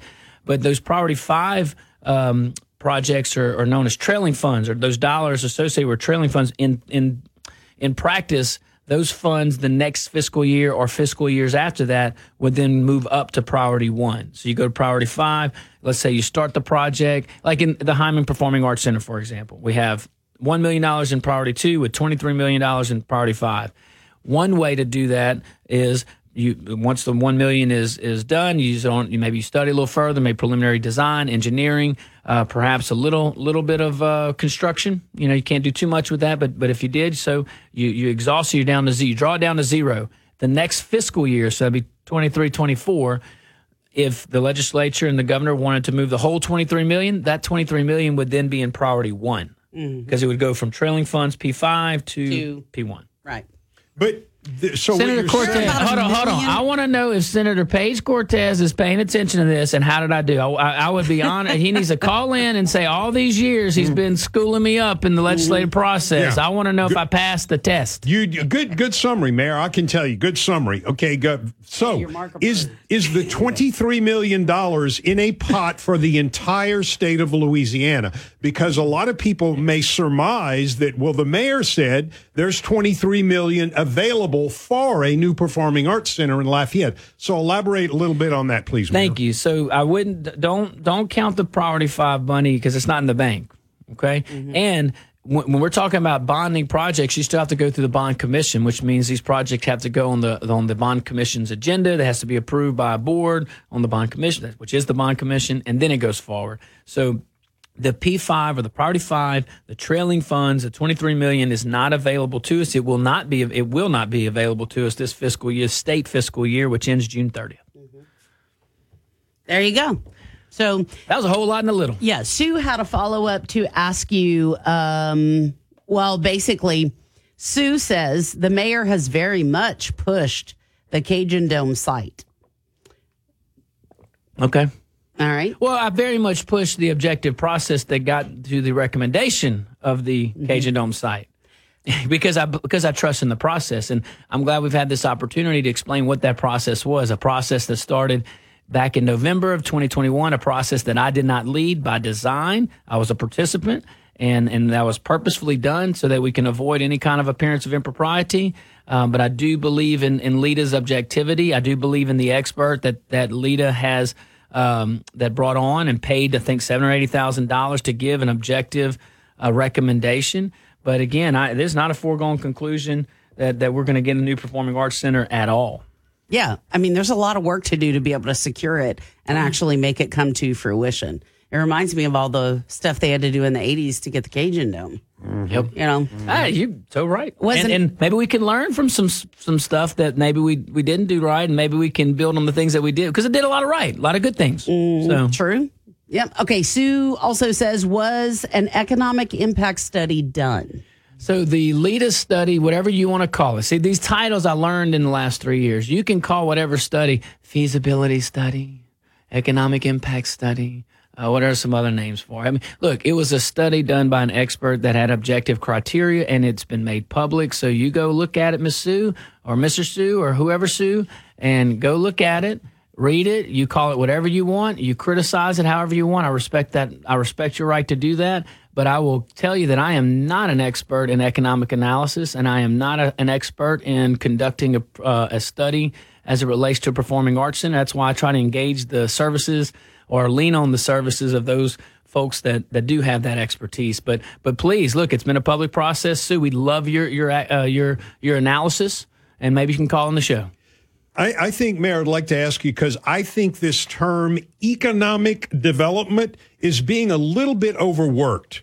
Don't get me wrong. I understand you're going to bring in big acts. You're going to build a building and there are lots of offshoots. There are a lot of secondary benefits to that. Mm-hmm. People are going to come in from out of town, spend their money at a restaurant, possibly at a hotel. I understand all that, but I think that the term economic development is being a little bit overworked for a new performing arts center that would go from roughly, what is it, 2,100 citizens, 2,200 seats rather, to possibly 4,000. That term is being a little bit overworked. Please respond, Mayor. Oh, I love that. But listen, this is what I really love is that we're looking at the economy as it relates to these art project or these arts and culture initiatives.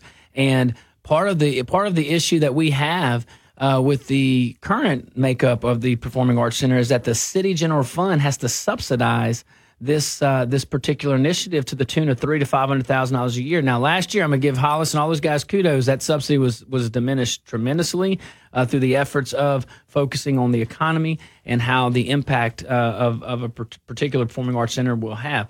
And if it's not directly, I'm making my point here. If it's not directly, at least there's some there would we we want to get to the point where we have analysis where the indirect impact we can show that hey you know you spend that money out of those, the general fund well it's coming back into the general fund and by way of taxable sales because you have a vibrant economy and that vibrant vibrant economy and that specific micro footprint right by that right by that facility we have objective measurements to show that this particular venue generated those those t- taxable Mhm. sales now i'll tell you if we can find and I look, if we can find that process and and and those measurements by talking about the but a potential new performing arts center, whether one comes or not, that's a huge win for our citizens because we're trying every budget year. You see us every the last three years, and we've gotten better and better and better every year, more and more accurate.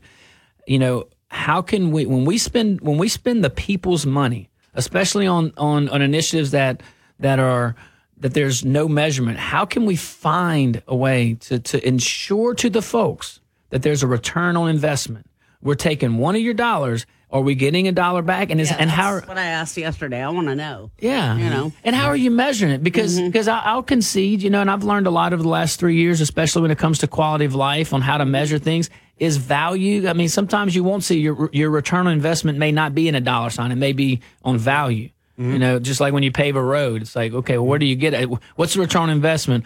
Well, we, we only replaced three tires over ten years, and not uh, not broken tie rods and, and uh, idle arms. And look, one of the things I'm leaving out, and, and the arts people are fussing at me out there, is the that unstated benefit of well, it's a way to attract younger people. It's a way to improve the quality of life. I kind of left that out, and that was not intentional. So there is that benefit. But really, is somebody going to say, well, I'm staying here in Lafayette. They have a new performing arts center and it seats 1,500 more people than does the Heymann Performing Arts Center. I'm not being cynical, but I'm just asking that question. And yes, it's a factor in the quality of life equation, but to what degree? Absolutely. Yeah, no, you're right. And let me add to that. It's not look, if the if the performing arts center goes downtown, I'll high five everybody. If the if the performing arts center goes anywhere in Lafayette, Louisiana, I'm doing jumping jacks. I'm excited. I'm going to celebrate with everyone.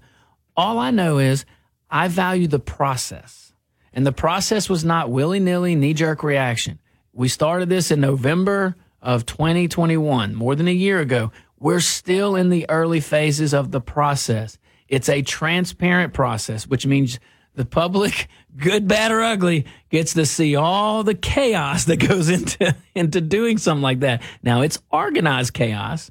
Everybody has their, has their avenues, but it, it's okay. And maybe it, it doesn't feel right because it's not what we've done in the past. That's okay. Maybe we can do something different and get a really big, big project out of this. But if it goes downtown, great. But here's the missing piece. What I, what I, what I would, I would encourage everyone to kind of think about. All things are not equal. All things are not equal. Take, for example, our partners in Baton Rouge. if we're going to ask them to fund some of this, they're going to have certain interest in it. That's fair. There's 64 parishes pulling on these guys. And and there and so far what what I've heard from them is nothing unreasonable. They're saying if we're giving money, we want it on a state site. That's understandable. If it's with the university, for example, they're saying, okay, well, we have overflow from Angelle Hall. The arts community should be celebrating this. Okay, great. We're, we're going to have performances at Angelle Hall, the administrative building side of that. They're going to be able to do what they need to do to be able to get more acts in, more venues. And then the overflow goes to this performing arts center. Well, again, though, that's one factor that's different. We look at ingress and egress, parking, utilities, sewage, all these other things. It's it's the economic impact is of course pro- probably one of the most important. I get it, but so are the other things. And and every footprint is different. But but to my friends downtown, I'm saying downtown because they they took the time to come and visit with us at the council meeting, and I, I'm I'm just going to highlight. Hope is not lost if this performing arts center doesn't go downtown hope is not lost if it goes across from the Cajun Dome. It, it's I think it's less than a mile from from downtown, if I'm not mistaken. I'm not a you know a measurement expert, but I believe it is. Okay, and and there's some synergy there, but also this administration the last three years, the council have supported our budget. You can take the 30 years prior to us taking office and add it up, and I want you to compare the investments downtown the last two years versus 30, 40 years prior to. We believe in downtown. We believe in it. We believe in a vibrant and safe, prosperous downtown.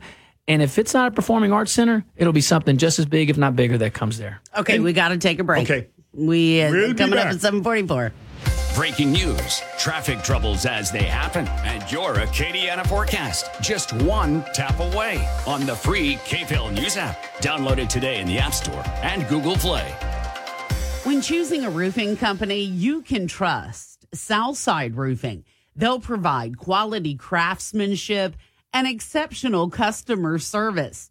Southside Roofing at 337 Roofing, that's 337 Roofing, has shingles in stock. They can help you with financing to get your project started right away. Also, they do home improvements as well, whether it's a minor repair or a major remodel. Southside Roofing, they can get it done.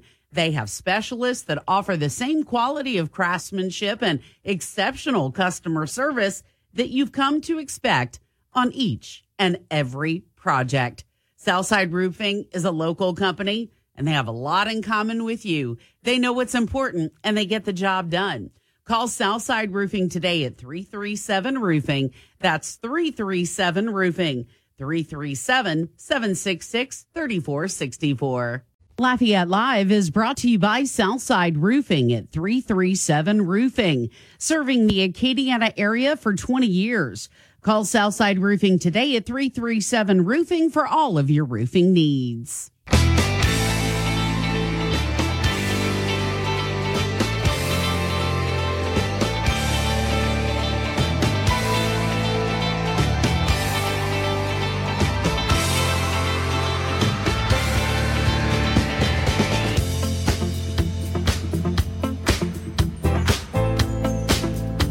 It's coming up now in 748. We are with Lafayette Mayor President Josh Guillory talking about the possibility of a new performing arts center.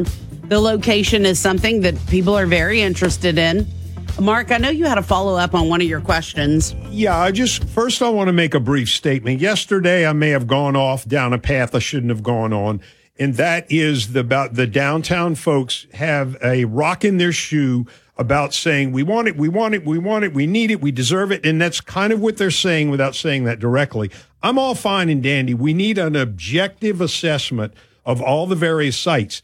I, I do not want somebody who specializes in sustainability. That mean that is a very deep subject, and I'm not going to define it. I just want somebody objective to look at all the sites. Okay, if just let's say if the best site came out from this objective appraiser or a consultant or expert that yes, downtown is the site. We're talking about retrofitting. We're talking about taking an existing building in a very crowded area, retrofitting, which is very expensive. For example, the pipes, the sewer pipes in downtown Lafayette are way outdated. They're undersized. There's probably clay pipes there. Those need to be retrofitted. Tear up the street and replace the underground plumbing or wastewater system, if you will. Very, very, very expensive. And nothing has been done yet.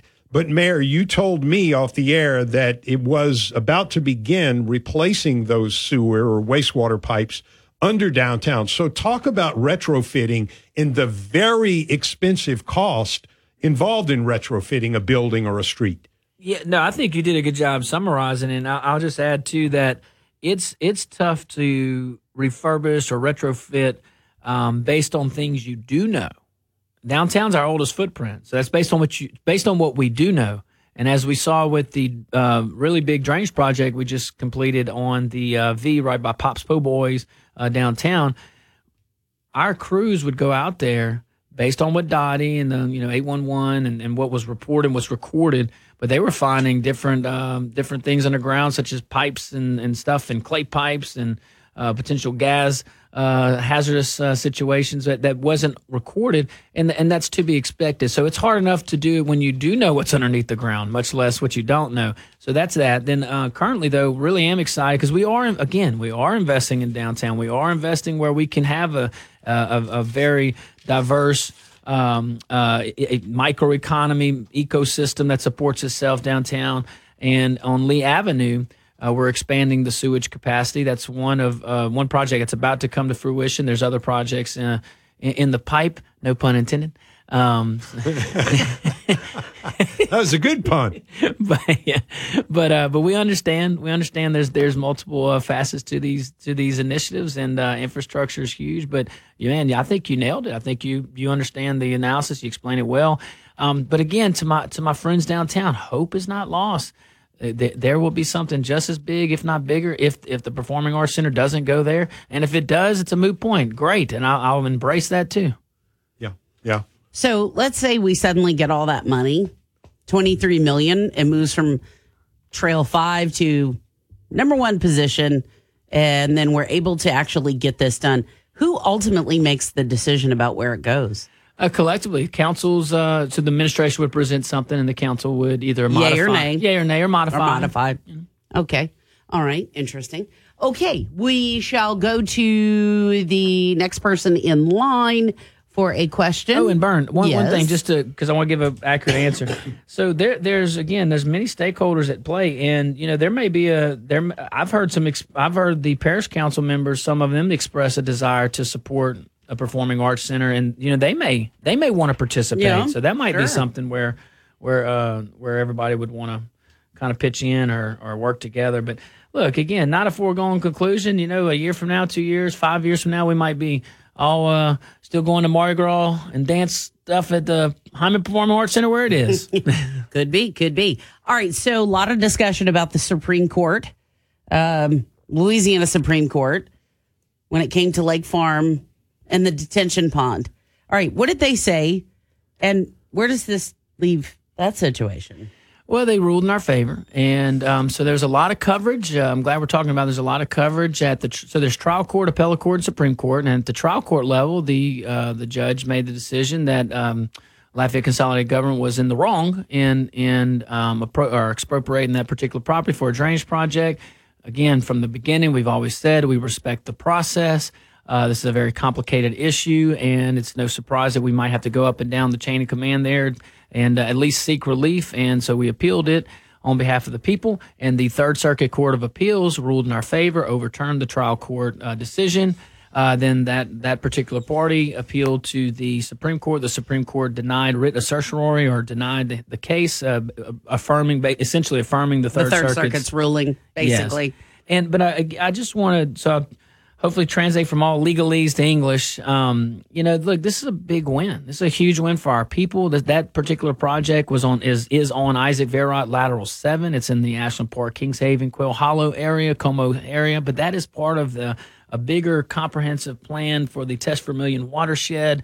And and it is huge, and you guys have covered it well, and, and I think the folks have uh, have heard a lot about the project. But that's not just a win for that little area. That that that that's a win for the watershed.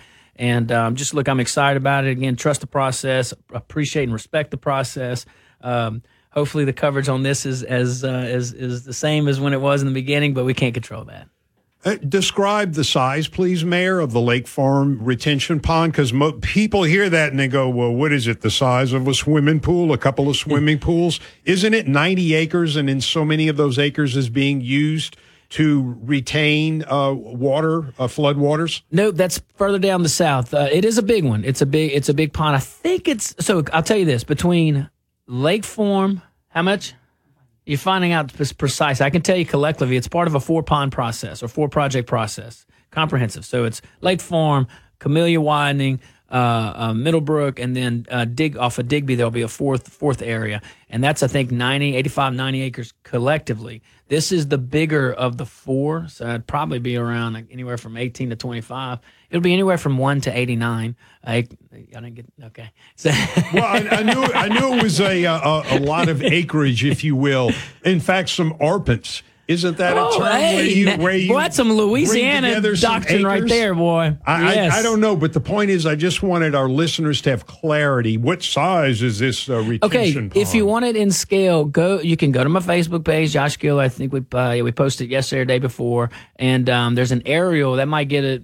You know, kind of is there? Yeah, so we can kind of you can kind of see just to put it to scale, or just drive out there. It's right by Boyer Park, uh, you know, CSA area, and it it'll be it'll be huge. Or you can go to Kings Haven, knock on the door of a neighbor, and say, "Hey, can I go in your backyard?"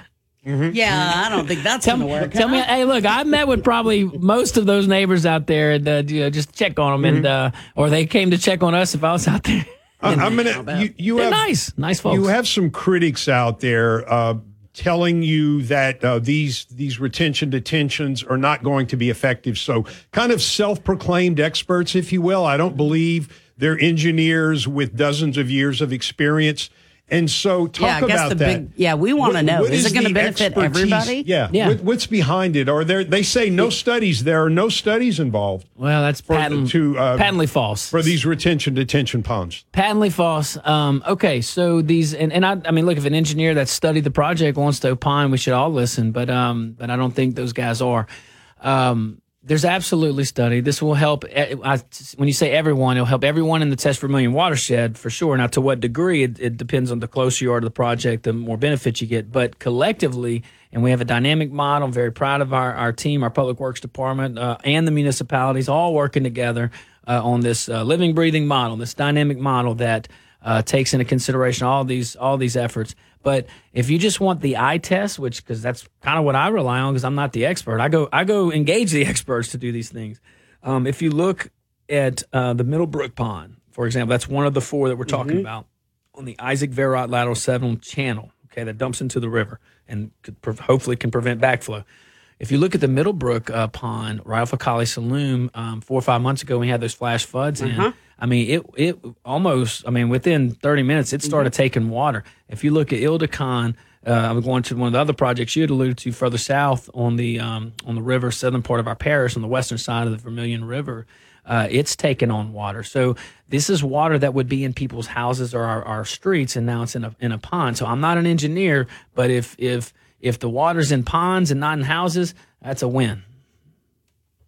Yeah. Well, you mentioned Digby, and I know, for example, that is near Quail Hollow.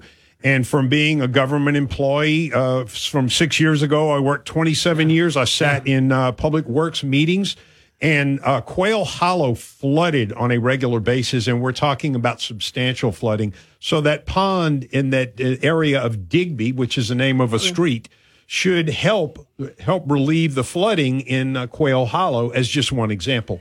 Absolutely. So that would be the fourth of the four ponds, and I'm I keep saying four.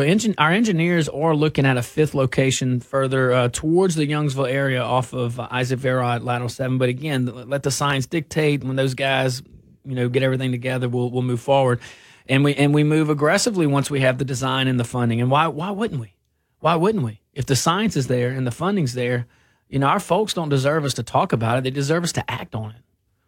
We have one final question, and it comes in from someone who had expressed this before. Um, and it's about a lack of lighting, uh, Mayor President, on the neighborhood roads that are being used right now due to the roundabout that's being constructed on Rue de Belier at This Love Island Road. And there was a crash there this morning, West Congress.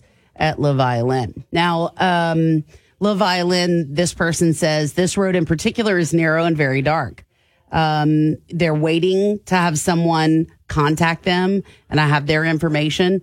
The person they asked for this before, no one ever contacted them, wondering if there's plans to do it.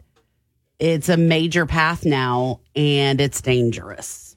Yes, ma'am. Bernie, I think this was brought up on a different show, different week. Yes. Mm. Yes, correct. And I did get the answer. I responded to an email or an, I don't quite recall, but I know that I'm not sure if it's the same person. So we'll get the name and contact information and then we'll get in touch with them after the show. And on top of that, we'll also get with Public Works uh, and and see if we can give an update on that. Yes. that area, look, the the I was going to say caller, but the the neighbor that emailed us or messaged Mhm. us, she look, she he or she's right. Um, it's it's a, it's an area that, uh, especially if there's fl- traffic flow that's increased. Now, if it's temporary, then then that'll adjust the the analysis as far as what what lighting gets in. But if it's uh, if traffic behaviors change, I know Warren and traffic department and our public works department, uh, Chad, uh, director, they they communicate quite often. And when traffic behaviors change, the other departments kind of like a domino effect. So they do communicate. And I'm only saying that to put everybody's mind at ease.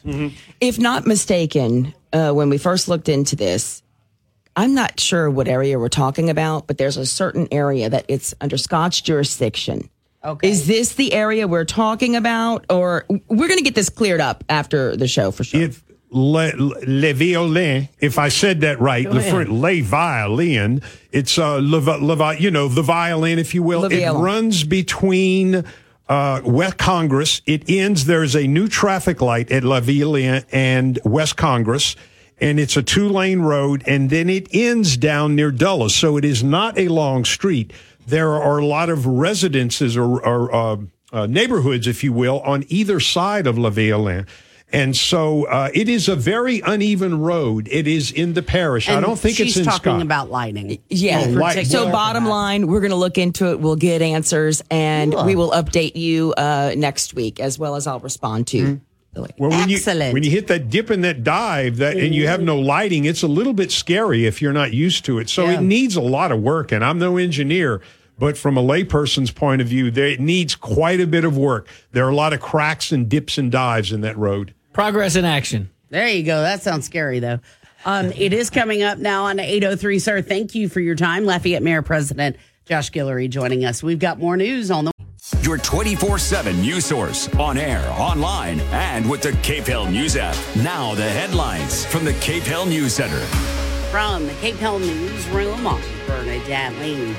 An intruder is dead after breaking into the wrong home in Iberia Parish. Deputies went out to the home on Old Jeanerette Road where they found a man in the home who had been shot to death. The homeowner telling deputies three men broke into his home and fired shots at him. The homeowner returned fire, killing one of the trio. An Evangeline Parish Corrections deputy out of a job after an altercation with an inmate. A disturbance in the parish jail involving several inmates led to a lockdown. During that time, Corrections deputy Jacarius Hayward reportedly assaulted an unidentified inmate. Sheriff Charles Guillory immediately terminated Hayward, who is charged with simple battery and malfeasance in office.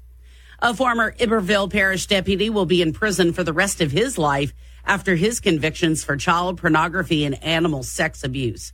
The 18th Judicial District Court sentenced 45 year old Shadrack Jones of Port Allen to 100 years in prison. A West Baton Rouge jury found Jones guilty last month of 24 counts of child porn and 55 counts of sexual abuse of animals. The judge sentenced him to 90 years for the child porn counts and 10 years for the animal abuse charges. A criminologist says New Orleans should mount a nationwide search for a new police chief. Ashraf Esmail of Dillard University says Mayor Latoya Cantrell shouldn't be in too big of a hurry to replace Shaun Ferguson, who announced his retirement Tuesday. Esmail says the ongoing wave of violent crime has residents feeling unsafe, so the city should cast a wide net in its search for a new police chief. West Baton Rouge Parish officials say they're enthusiastic about industrial and residential growth in their parish. Grön Fuels is planning to build a $9 billion biofuels plant at the port of Greater Baton Rouge. Students are mourning the tragic death of three Southern University human jukebox band members. Whitney Thomas has our story. 19 year old Tyron Williams, 21 year old Dalen Young, and 19 year old Broderick Moore, all struck by an 18 wheeler after stopping to change a flat tire near Natchitoches. Southern University graduate and band alumni Kimante Avery says this is hard to accept. Now that those team members are gone, it will kind of feel uneasy. Current student Isaiah Clay says the boys will be remembered. They meant a lot to their community because they were in the band and they're part of different things on campus. The university is offering grief counseling to students affected. I'm Whitney Thomas.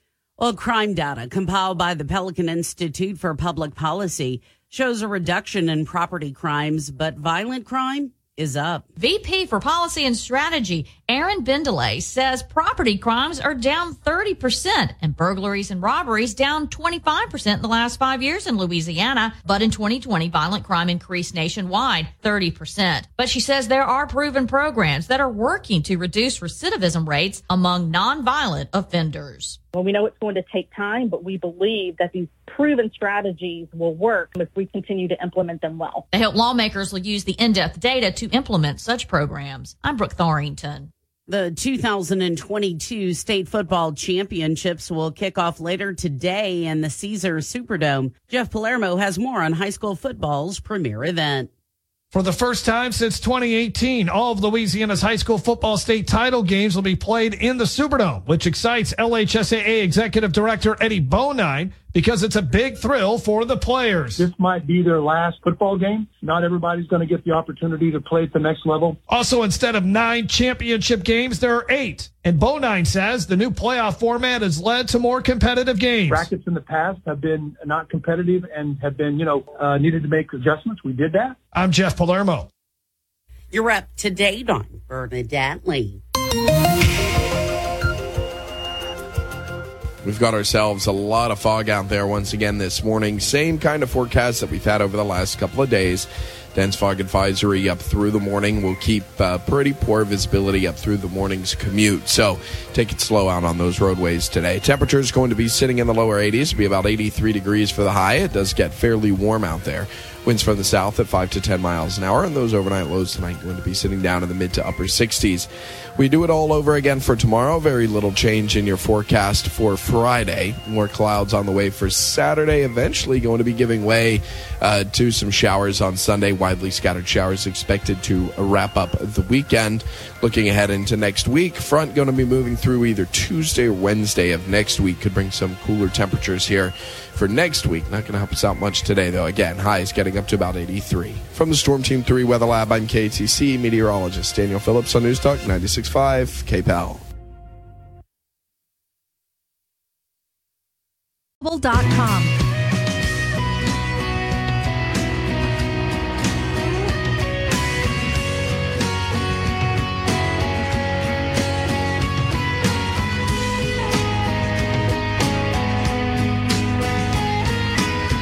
It is coming up now on 817 on Acadiana's Morning News. Eddie Thibodeau with St. Landry Crime Stoppers. Hello, sir.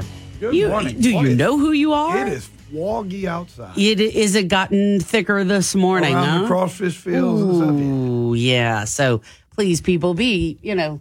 But every time we have the weather, it, you know, Daniel mentions that, but just be careful. Interstate's running good. The back roads running good. You know, just Mm-hmm. be careful. Give yourself a 10, 15 more minutes. Slow down. Yeah, You know. that's a good one. Yep. don't don't don't wreck yourself. Well, we had a great time yesterday. We had our it's called a triad. It's Mhm. a uh, an agreement between the chiefs of police and the sheriff and the, the councils on aging and stuff. And uh, we had 450 senior citizens at the Ambly. We had live music from Glenn, the, the band of one. We had door prizes. Oh man. I think I'm hoarse just calling all the tickets out. Um, and I'm proud to say Crime Stoppers uh, donated the uh, the last single prize of hundred dollars. Wow, You know, so you know it, it helped one of our senior citizens for Christmas.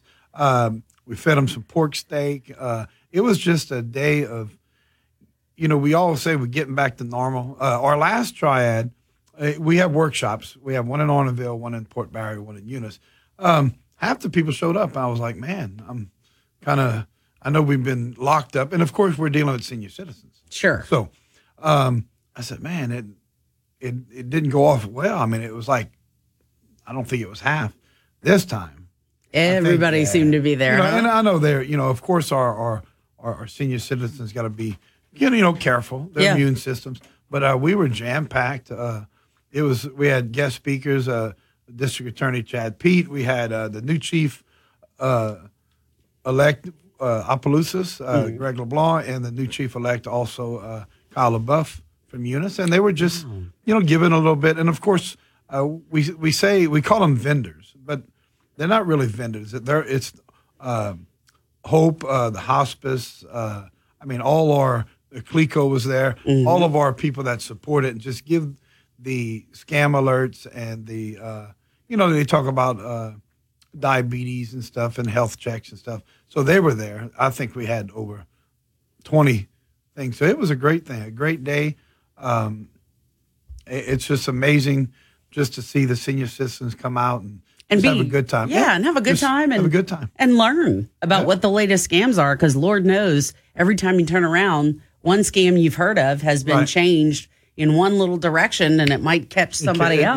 So um, you know, it was it was a great day. We uh, sponsored by the sheriff. Um, he he does door prizes and, and Mm-hmm. of course uh, he has the, the sheriff cooking team cook Mhm. uh, 450 plates. You know that's a lot of plates, huh? And you know our elderly, you, I mean our senior citizens are aged.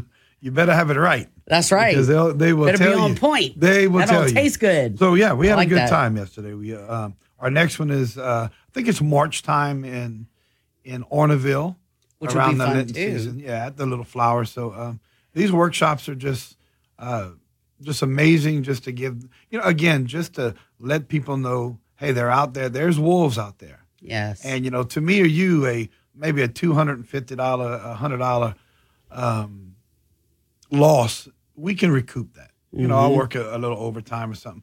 But on a fixed income or sixty and above, you know, That's pretty tough. so we had know? two special guests there, um, and I I am ashamed of myself. I left my note at the house. That's okay. uh, she was hundred years old. Oh wow, So that's she- awesome. She won one of our prizes, and Yeah. we had a 94 year old vet that was there. Oh, that's So, cool. Uh, we we presented them with some uh, with some you know gifts and stuff like that. Honored them because yesterday, of course, was Pearl Harbor. Right. So uh, we had a great time. It was uh, we. I look forward to it. it it's a busy day.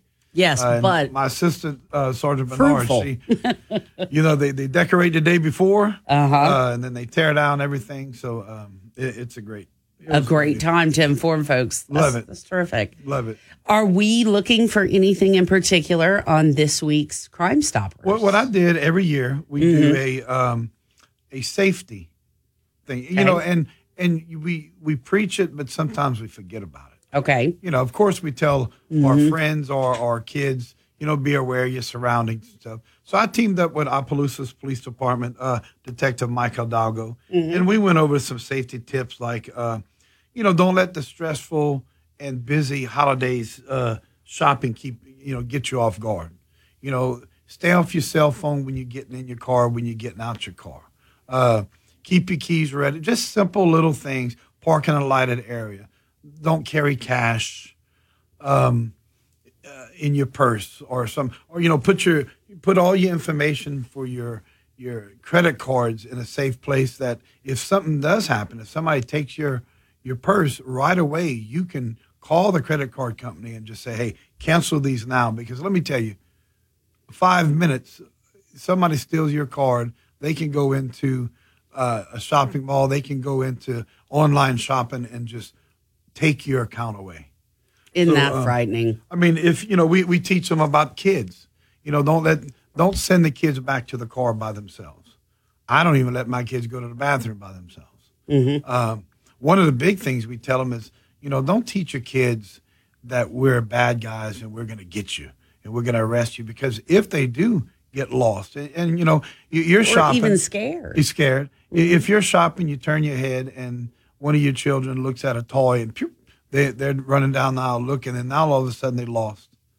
Uh, well, you just told your kids that cops are going to arrest you, so they don't come to us. So you know, sit down and talk to them and say, hey, you know, um, if you lost, reach out to a police officer and stuff. And um, so it's, it's things like that. We did, I think, ten or twelve um, safety tips. Um, so we- we have that aired, and uh, I think we'll post it later on this morning.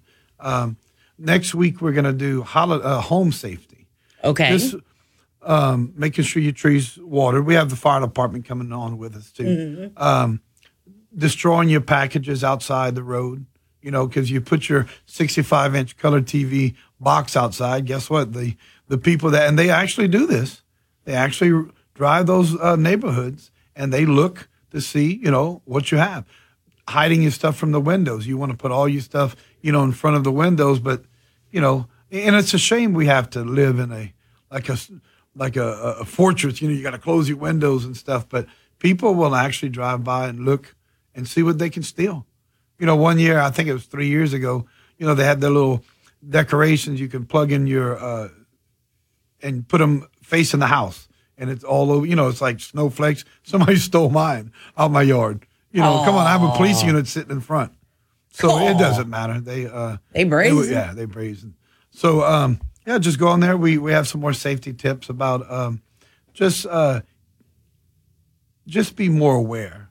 You know, we say in law enforcement, self defense, it's ninety eight percent awareness. If you just get off that phone just a little bit, pay attention to your surroundings, and get it get into your vehicle safe, lock it. Um, we also talk about ATM. Uh, you you go to the ATM, uh, you get your money, and you sit there starting counting it. No, close your door. You know, roll your window up, um, and and leave and count your money somewhere else. Don't just stay parked there and stuff. So, a bunch of uh, safety tips that your mama told you before. but we need, But but, we like, need, yeah, you we'll need to reiterate We need to remember. We honestly, Yeah. we need to remember. Well, yeah, because we're busy and we get caught up, and you know, you just don't think something like that can happen, and it can happen, like you said, in a split second. Really, you know, you're not even necessarily thinking, "Oh, somebody's following me," but you just never know. Right. And you know, a lot of us, Bernie, we carry guns. Mm-hmm. Um, if you choose now, we posted that, and some people were talking. Of course, well, why would you keep your gun in a car? You should carry it on you. Of course, you. All right, we of course want you to carry your gun on you. But if you do have to leave your gun in a car, uh, don't leave your kids in the car, or at least educate your kids about the, the weapon.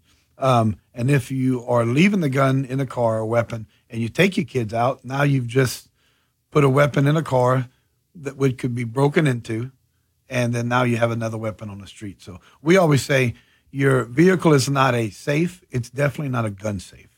So remove your vehicle, and we say it, we preach it. Oh, every crime stopper, every law enforcement officer uh, department throughout the nation says lock your doors. Don't Yet- arm the criminals. Yet we still have people, including some policemen, you know that that they don't lock their cars, or they just leave their guns in the car, and we get break-ins. So, you know, we're not immune to it. So just make No. it a little bit harder for the for the, the thief to get to it. Indeed. Well, Eddie Thibodeau, as always, thank you, kind Always. sir. It is You're so always a nice. pleasure. It's our pleasure. It's coming up now on 827. The loudest voices on the biggest issues impacting your life.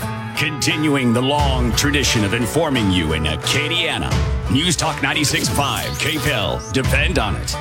News Talk 96.5 KPEL, broadcasting from the Matthew James Financial Studio. Find out more about how they can help you at matthew-james.com. Your 24 7 news source on air, online, and with the KPEL News app. Now, the headlines from the KPEL News Center. From the KPEL Newsroom, I'm Bernadette Lane. An intruder is dead after breaking into the wrong home in Iberia Parish. Deputies went out to the home on Old Jeanerette Road where they found a man in the home who had been shot to death. The homeowner telling deputies three men broke into his home and fired shots at him. The homeowner returned fire, killing one of the trio. An Evangeline Parish Corrections deputy out of a job after an altercation with an inmate. A disturbance in the parish jail involving several inmates led to a lockdown. During that time, Corrections deputy Jacarius Hayward reportedly assaulted an unidentified inmate. Sheriff Charles Guillory immediately terminated Hayward, who is charged with simple battery and malfeasance in office. A former Iberville Parish deputy will be in prison for the rest of his life after his convictions for child pornography and animal sex abuse. The 18th Judicial District Court sentenced 45 year old Shadrack Jones of Port Allen to 100 years in prison. A West Baton Rouge jury found Jones guilty last month of 24 counts of child porn and 55 counts of sexual abuse of animals. The judge sentenced him to 90 years for the child porn counts and 10 years for the animal abuse charges. A criminologist says New Orleans should mount a nationwide search for a new police chief. Ashraf Esmail of Dillard University says Mayor Latoya Cantrell shouldn't be in too big of a hurry to replace Shaun Ferguson, who announced his retirement Tuesday. Esmail says the ongoing wave of violent crime has residents feeling unsafe, so the city should cast a wide net in its search for a new police chief. West Baton Rouge Parish officials say they're enthusiastic about industrial and residential growth in their parish. Grön Fuels is planning to build a $9 billion biofuels plant at the port of Greater Baton Rouge. You're up to date on Bernadette Lee. We've got ourselves a lot of fog out there once again this morning. Same kind of forecast that we've had over the last couple of days. Dense fog advisory up through the morning. We'll keep uh, pretty poor visibility up through the morning's commute. So take it slow out on those roadways today. Temperature is going to be sitting in the lower 80s, be about 83 degrees for the high. It does get fairly warm out there. Winds from the south at 5 to 10 miles an hour, and those overnight lows tonight going to be sitting down in the mid to upper 60s. We do it all over again for tomorrow. Very little change in your forecast for Friday. More clouds on the way for Saturday. Eventually going to be giving way uh, to some showers on Sunday. Widely scattered showers expected to wrap up the weekend. Looking ahead into next week, front going to be moving through either Tuesday or Wednesday of next week. Could bring some cooler temperatures here for next week. Not going to help us out much today, though. Again, highs getting up to about 83. From the Storm Team 3 Weather Lab, I'm KATC meteorologist Daniel Phillips on News Talk 96.5 KPEL. Right now, 67 degrees here at KPEL. News Talk 96.5, KPEL. Right now, traffic. We do have a traffic light malfunction still being reported over in Broussard. Ambassador at South Bernard, that's Ambassador at South Bernard. Hey, you guys are our eyes and ears out there. So if you give us a call, you can dial us at 232 1542. Or hey, if you have the KPEL app, you can chat back and forth with us like I do with a bunch of y'all every single day. We appreciate that help too.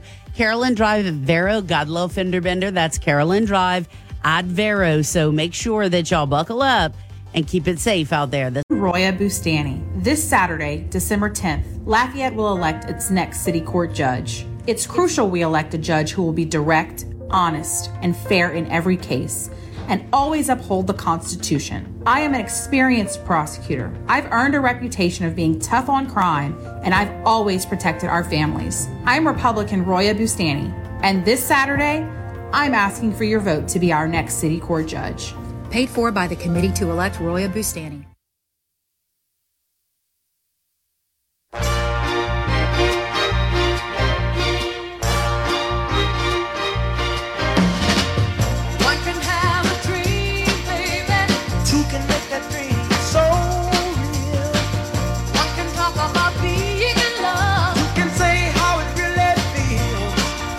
All right, it's coming up now.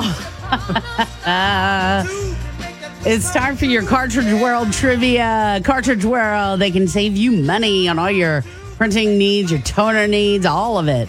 Look, so here's the question How fun is it to shop?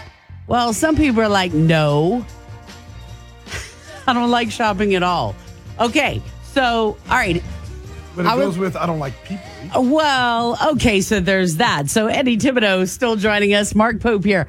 Okay, which one? I'm gonna give y'all a multiple choice. Which of these have a deal of the day on their website? Is it Totsie, Groupon, or Etsy? Etsy. Etsy. No, oh. it's Groupon. Oh, Groupon. Don't even know what that is, Groupon. That's a deal of the day, they say. What, what that mm. is, Groupon? Uh, Groupon, it's like coupon. Okay, Yeah. Groupon coupon. I got me a Groupon coupon. Yeah. mhm. Okay. All right. All yeah. right. All right. Um.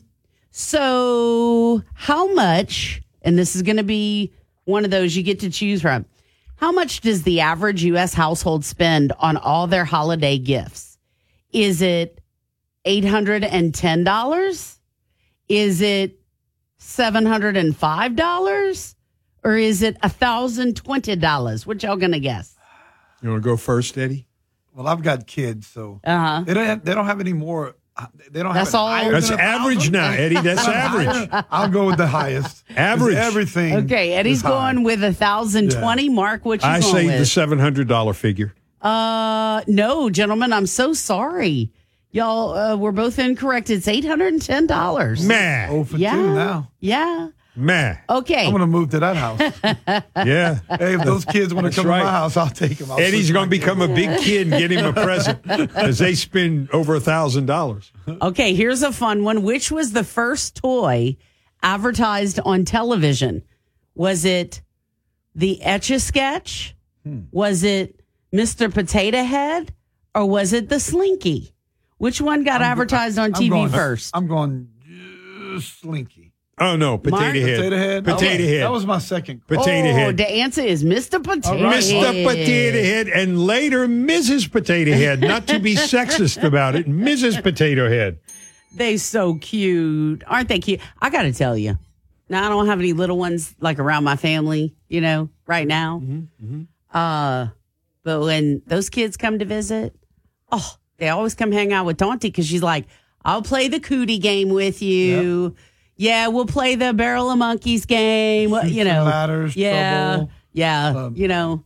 And and and they they think that's cool. They're like, "Oh, that's so fun." But you know, if you don't have, they don't have any good memories if you don't do stuff like that. No, that's right. You that's know? right. That's right. I mean, you might as well. Right. Um. I love me, Mr. Potato Head. Oh, Mr. Potato Head is funny. Oh yeah. Okay, so what percentage of U.S. adults say they start their shopping before Thanksgiving? Is it A, 35%, B, 15%, or C, 50%? How many people in the U.S. adults say that, yes, they do start their shopping before Turkey Day? Mark? Fifty. 50%. 50. Okay. Eddie? Uh, what's the? It's thirty. You got- said they had thirty. Yeah, you got 35. I'll you do got 35. You doing 35. Okay. Our winner is Eddie this time Wow, with one- 35%. That's a lot of people. So- that, that must be like women because I start mine on like twelve Well- o'clock Christmas Eve. Come women are on. women are I'm- more than I'm fifty telling you. percent of the population, Eddie. Yeah, you're right about that's- that. okay. true. All right. Okay. Uh, okay. I hadn't even thought about that. Okay. So, which one generates more in terms of sales? Black Friday, Cyber Monday, or the day before Christmas? so, what do y'all think? Which one I'm generates more in the day sales? before Christmas? But I I gotta say cyber. Meh. Okay. And I'll say the Black Friday. Okay, so the correct answer is the last Saturday before That's what I Christmas. I knew that because that I, I'm I'm I'm screaming knew it. grand conspiracy. They- the- these questions I are am included. rigged. I am included in that. These I should've went with questions my are gut. rigged. I should have went with it because I know honestly that's when I shop. That's you're like, hey, I'll head out then and see if I can find what I can find. right. It's not a bad idea. Did, would you say, Eddie? Uh, you said Cyber Monday. I said Cyber. and I said Mhm. Black Friday. Yeah. and, And it's both the wrong. the Saturday. Saturday. before. Look, I know if I hadn't got anything before the Saturday before Christmas, I'm gonna end up with a big old knot on my head, oh. and I don't like being a knothead. I misunderstood. I thought it was the day before Christmas. Oh, that's, that's okay. when I make Sometimes it is. well, Yeah, but you're right. this this year it is. Yeah, this sure. year, The, it's the Saturday, Saturday, Saturday, before Christmas, Christmas, Eve. is I will Christmas be out there. Eve. People stay out my way. Yeah, it'll be Eddie. He'd be like, "Get out of my Right. way." And normally, if you drive to the mall from where you live in 15 Yeah. minutes, you're going to be on that road about an hour and a half trying to get get to the mall or whatever store you're going to. Road's going to be crowded. Really be careful, folks. Like, Seriously, though. Yeah, he is. You know, Mark Mark is being really serious because I mean, if you think about it, like who the the the people that can be out there. I mean, Chill out. Bring Yeah. your favorite CD. And breathe. Put on your favorite radio Yes. station. News Talk 96.5. KPEL. I love it. That's good thinking. Um, so let me ask you this, uh, gents, as far as all your shopping and and everything uh, that you do back and forth for your habits. So is it do do is it hard to buy each of you for your spouse? So like you know, Mark has Marsha and Eddie has Heather. So is that difficult to figure out every year? Like my spouse wants X, Y, and Z. Is that Oh, hard, yes, y'all? def- definitely. Why is it so hard? Ho, ho, ho, Look, yeah. Mark. I am Ho, ho, what? Why is it so hard? Yeah, 'Cause y'all why is it so women. hard? Oh, Well, okay. no, no. Look, re- realistically, I'm not going home. Watch for a this. And, He's and like, my yeah. wife said it this week. Said, "Look, we're very fortunate. You know, we we we're we've been around. We've been on this earth for quite a few years. What do we need? Yeah. What do we need? Do you need another piece of jewelry? no. Bah. And on the break, What do you need? Do you need some new stockings? Bah. Oh. Don't buy me those. I'll buy my own stockings. It's it's tough. and you know, you're right, Mark. We said it off air. Year round, I'm buying what I want. She buys what she wants, and she's like, "Nah, don't get me anything." I was like, "I ain't falling for that. Okay. we'll get something." As as a wife, yeah, it doesn't hurt to say I'll at least buy her one little Oh, yeah, thing. of course. Because that's just kind of sweet. Yeah. You know, but I'm women not- were like, yeah, we don't need anything. And, and look, eh, you probably don't need Not anything. falling for that. Uh, It's like the banana in the tailpipe. I try to Yeah. say so. So, so the gift. Beverly Hills Cop, baby. So she Don't said, fall "I don't for need that anything." banana in I the said, so tailpipe. I am the gift that you have all year. So Oh, you know, and- that didn't work out. Oh. No, no, oh, that didn't work out. So did, that did not work out. Okay, It- because that's funny, Eddie. But I had a cast for about eight weeks. You know. oh my god, that's too cute. All right, we got topic train on the way. Hang tight. News Talk 96.5 KPEL. Depend on it. Are you ready to purchase a home but need help coming up with the money to make it happen? Capital Area Finance Authority grant programs can help. Visit the thecafa.org today. That's the CAFA.org. Com.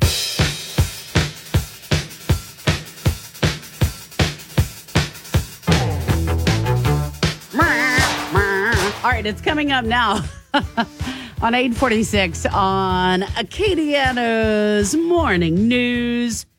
All right, good morning, everyone. Mark Pope is sitting in for the lovely Brandon Comeaux, who has the day off today. Oh, it, it's glorious for him. Yay for him. But Mark's here. Yay, Mark. All right, here we go with this. The KPEL topic train Yes. is running right on time. All right. Speeding through the headlines to mm-hmm. start your day. Brought to you by Broussard Poche LLP, certified public accountants. All right, one of the big news stories today a trade has been made. WNBA star Brittney Griner is now freed from a Russian prison in exchange for an arms dealer they call the Merchant of Death. So the swap was made. So Brittney Griner has now been released from a Russian prison, 10 months. Um, Griner is now going to be coming home. Griner was freed in a prisoner exchange for that convicted Russian arms dealer. U.S. and Russian officials expressing optimism in recent weeks about that potential deal. So she's on a plane, she's heading home. So that is the deal that has been made. So kind of figured that eventually that would happen. Um, we've been hearing about discussion about this and who would be traded. Um, no real surprise there. I think I think people just figured, okay, this is going to happen.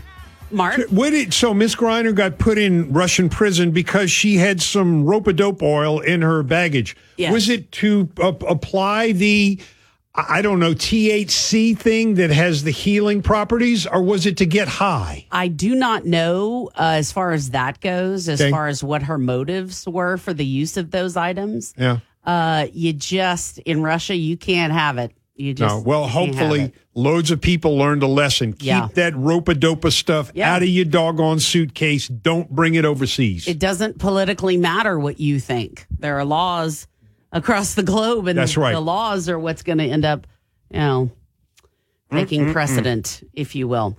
All right, so switching. All right, okay, this is just wild stuff. All right. okay. Spanish police in Barcelona say they were searching for 14 people who ended up running from a plane at Barcelona's airport after it had to make an emergency landing on Wednesday. Apparently, a woman on board needed help because she was basically going into labor. She was about to give birth. And uh, so wild. Okay. Now, the folks from the Spanish government said the incident happened when an airline's flight from Morocco to Istanbul had 228 passengers on board. They needed to have an emergency landing. They made the request. The woman was getting evacuated from the plane. Um, 27 passengers exited the aircraft without authorization. They tried to flee. Police were able to stop 13 of them. The other 14 managed to elude police at the airport. They remain at large. Okay. And they're like, what is the deal? I'm sure they're searching for them because they're trying to figure out what is going on. The woman was thought to be in labor, but she was not. So then she got arrested on charges of public disorder. Doctors at the hospital said, yes, she was pregnant, but she faked being about to give birth. Like she knew it and she was faking it. Weird. Weird. Mm-hmm. Okay. Another story as we're beginning to wrap things up for today. I mean, it's like, why did, you know, who were those people on that plane? Why was she trying to do that to help them? Weird. Okay. Wow. Crazy. All right. All we want for Christmas is spam figgy pudding. What? Say what? Yeah, baby. All right. It's Christmas, right? We're rolling into the holiday. How about a new tradition? Spam figgy pudding. Yeah. Give me the recipe, even though I don't don't really want it, but Okay. it's part of the story. There's some new seasonal spam. Included in it are fig and orange flavors, cinnamon, cloves, nutmeg, ginger, and allspice. Uh, I'm with the guy who authored this this piece. This could be the the final sign of Armageddon. yeah, yeah. You know, spam is big in Hawaii. Oh yeah, because you know Oh, yeah. costs so much to It- it is import big in meat. and- Hawaii. oh yeah. yeah, yeah. And and uh, there's nothing wrong with No. it. But put it in the doggone frying pan. Give it a little a bit of a, a light crust and eat it with your doggone eggs and toast. And and people do that. But figs and orange and spices. Uh-huh. Oh my! And cloves and nutmeg. Yee. Lord. I'm gonna just say no. And I'm all about trying new I'll food, pass. but I'm gonna pass on that and one don't too. be leaving Santa a uh, a Christmas spam sandwich. He's not going to eat it. That one of the elves might, Just Right. but you know Santa's not going to Oreo eat it. cookies. yeah, That's right. Cookies Right. and milk. He likes Keep that- Oreo cookies. Keep That's that right. spam off the Santa table. The double Mm. stuff. Oh, double stuff. That's what he Mm. likes. Okay, you know what I could go for right now? Mm, some double stuff You, Oreos you know what you do? and some eggnog. Oh yeah. And a McRib for lunch. Oh yeah, that's it. Well, no, you eat the cookies after the McRib. Oh well, that's a good. Thing. All right, so what you do is you take the two, you take two double stuffs. Yeah. You peel one of the cookies, the shell, the Oreo shells off with no filling, and then you stuff the two double stuffs, and you got quadruple stuff. Oh. So instead of double, you got quadruple. That's a lot of stuff. Okay, I think you really on to something, Marcus. I tell He's you, I'm doing food stuff. I've heard this morning with Bob. Mm-hmm. The raisinets and raisinets and goobers. Yeah, That's what I'm Yeah. doing later today. Yeah. look at him. Possibly with my eggnog. Let me write that down. so if you drink a certain kind of eggnog, you don't care what you. What No, you eat. right about that. Eddie right. Thibodeau, Mark Pope, gents, as always, thank y'all so much for joining in the fun today. High at 83. Still looks a little cloudy out there today. All right. In the meantime, until we see each other uh, once again, can we try to love one another? West Baton Rouge's newly renovated conference center is a Convention South Reader's Choice winner and is the ideal spot for weddings and other special occasions. Visit westbatonrouge.net. Like them on Facebook, westbatonrouge.net. Questions about youth or high school sports? Positive Coaching Alliance can help. PCA, a national nonprofit organization, develops better athletes and better people through youth and high school sports. Info at positivecoach.org. You're listening to American Ground Radio's Morning Minute. The mayor of Eureka Spring, Arkansas, tried to ban a nativity scene that had been a 70 year tradition in the town, but recently changed his mind. And he should have. Look, 96% of Americans celebrate Christmas, and 95% of Americans are not offended when they hear Merry Christmas. Now, most folks see nativity scenes as appropriate for public property, especially at Christmas. And who doesn't realize that Jesus Christ is the purpose for Christmas in the first place? But look, a Charlie Brown Christmas, for example, network executives, well, they thought viewers would not want to be preached to by an animated cartoon, especially from biblical passages. Obviously, after 57 years on the air, they got it wrong. And so did this mayor in Eureka Springs. In America, you have the right to practice your religion. You do not have the right to not be offended.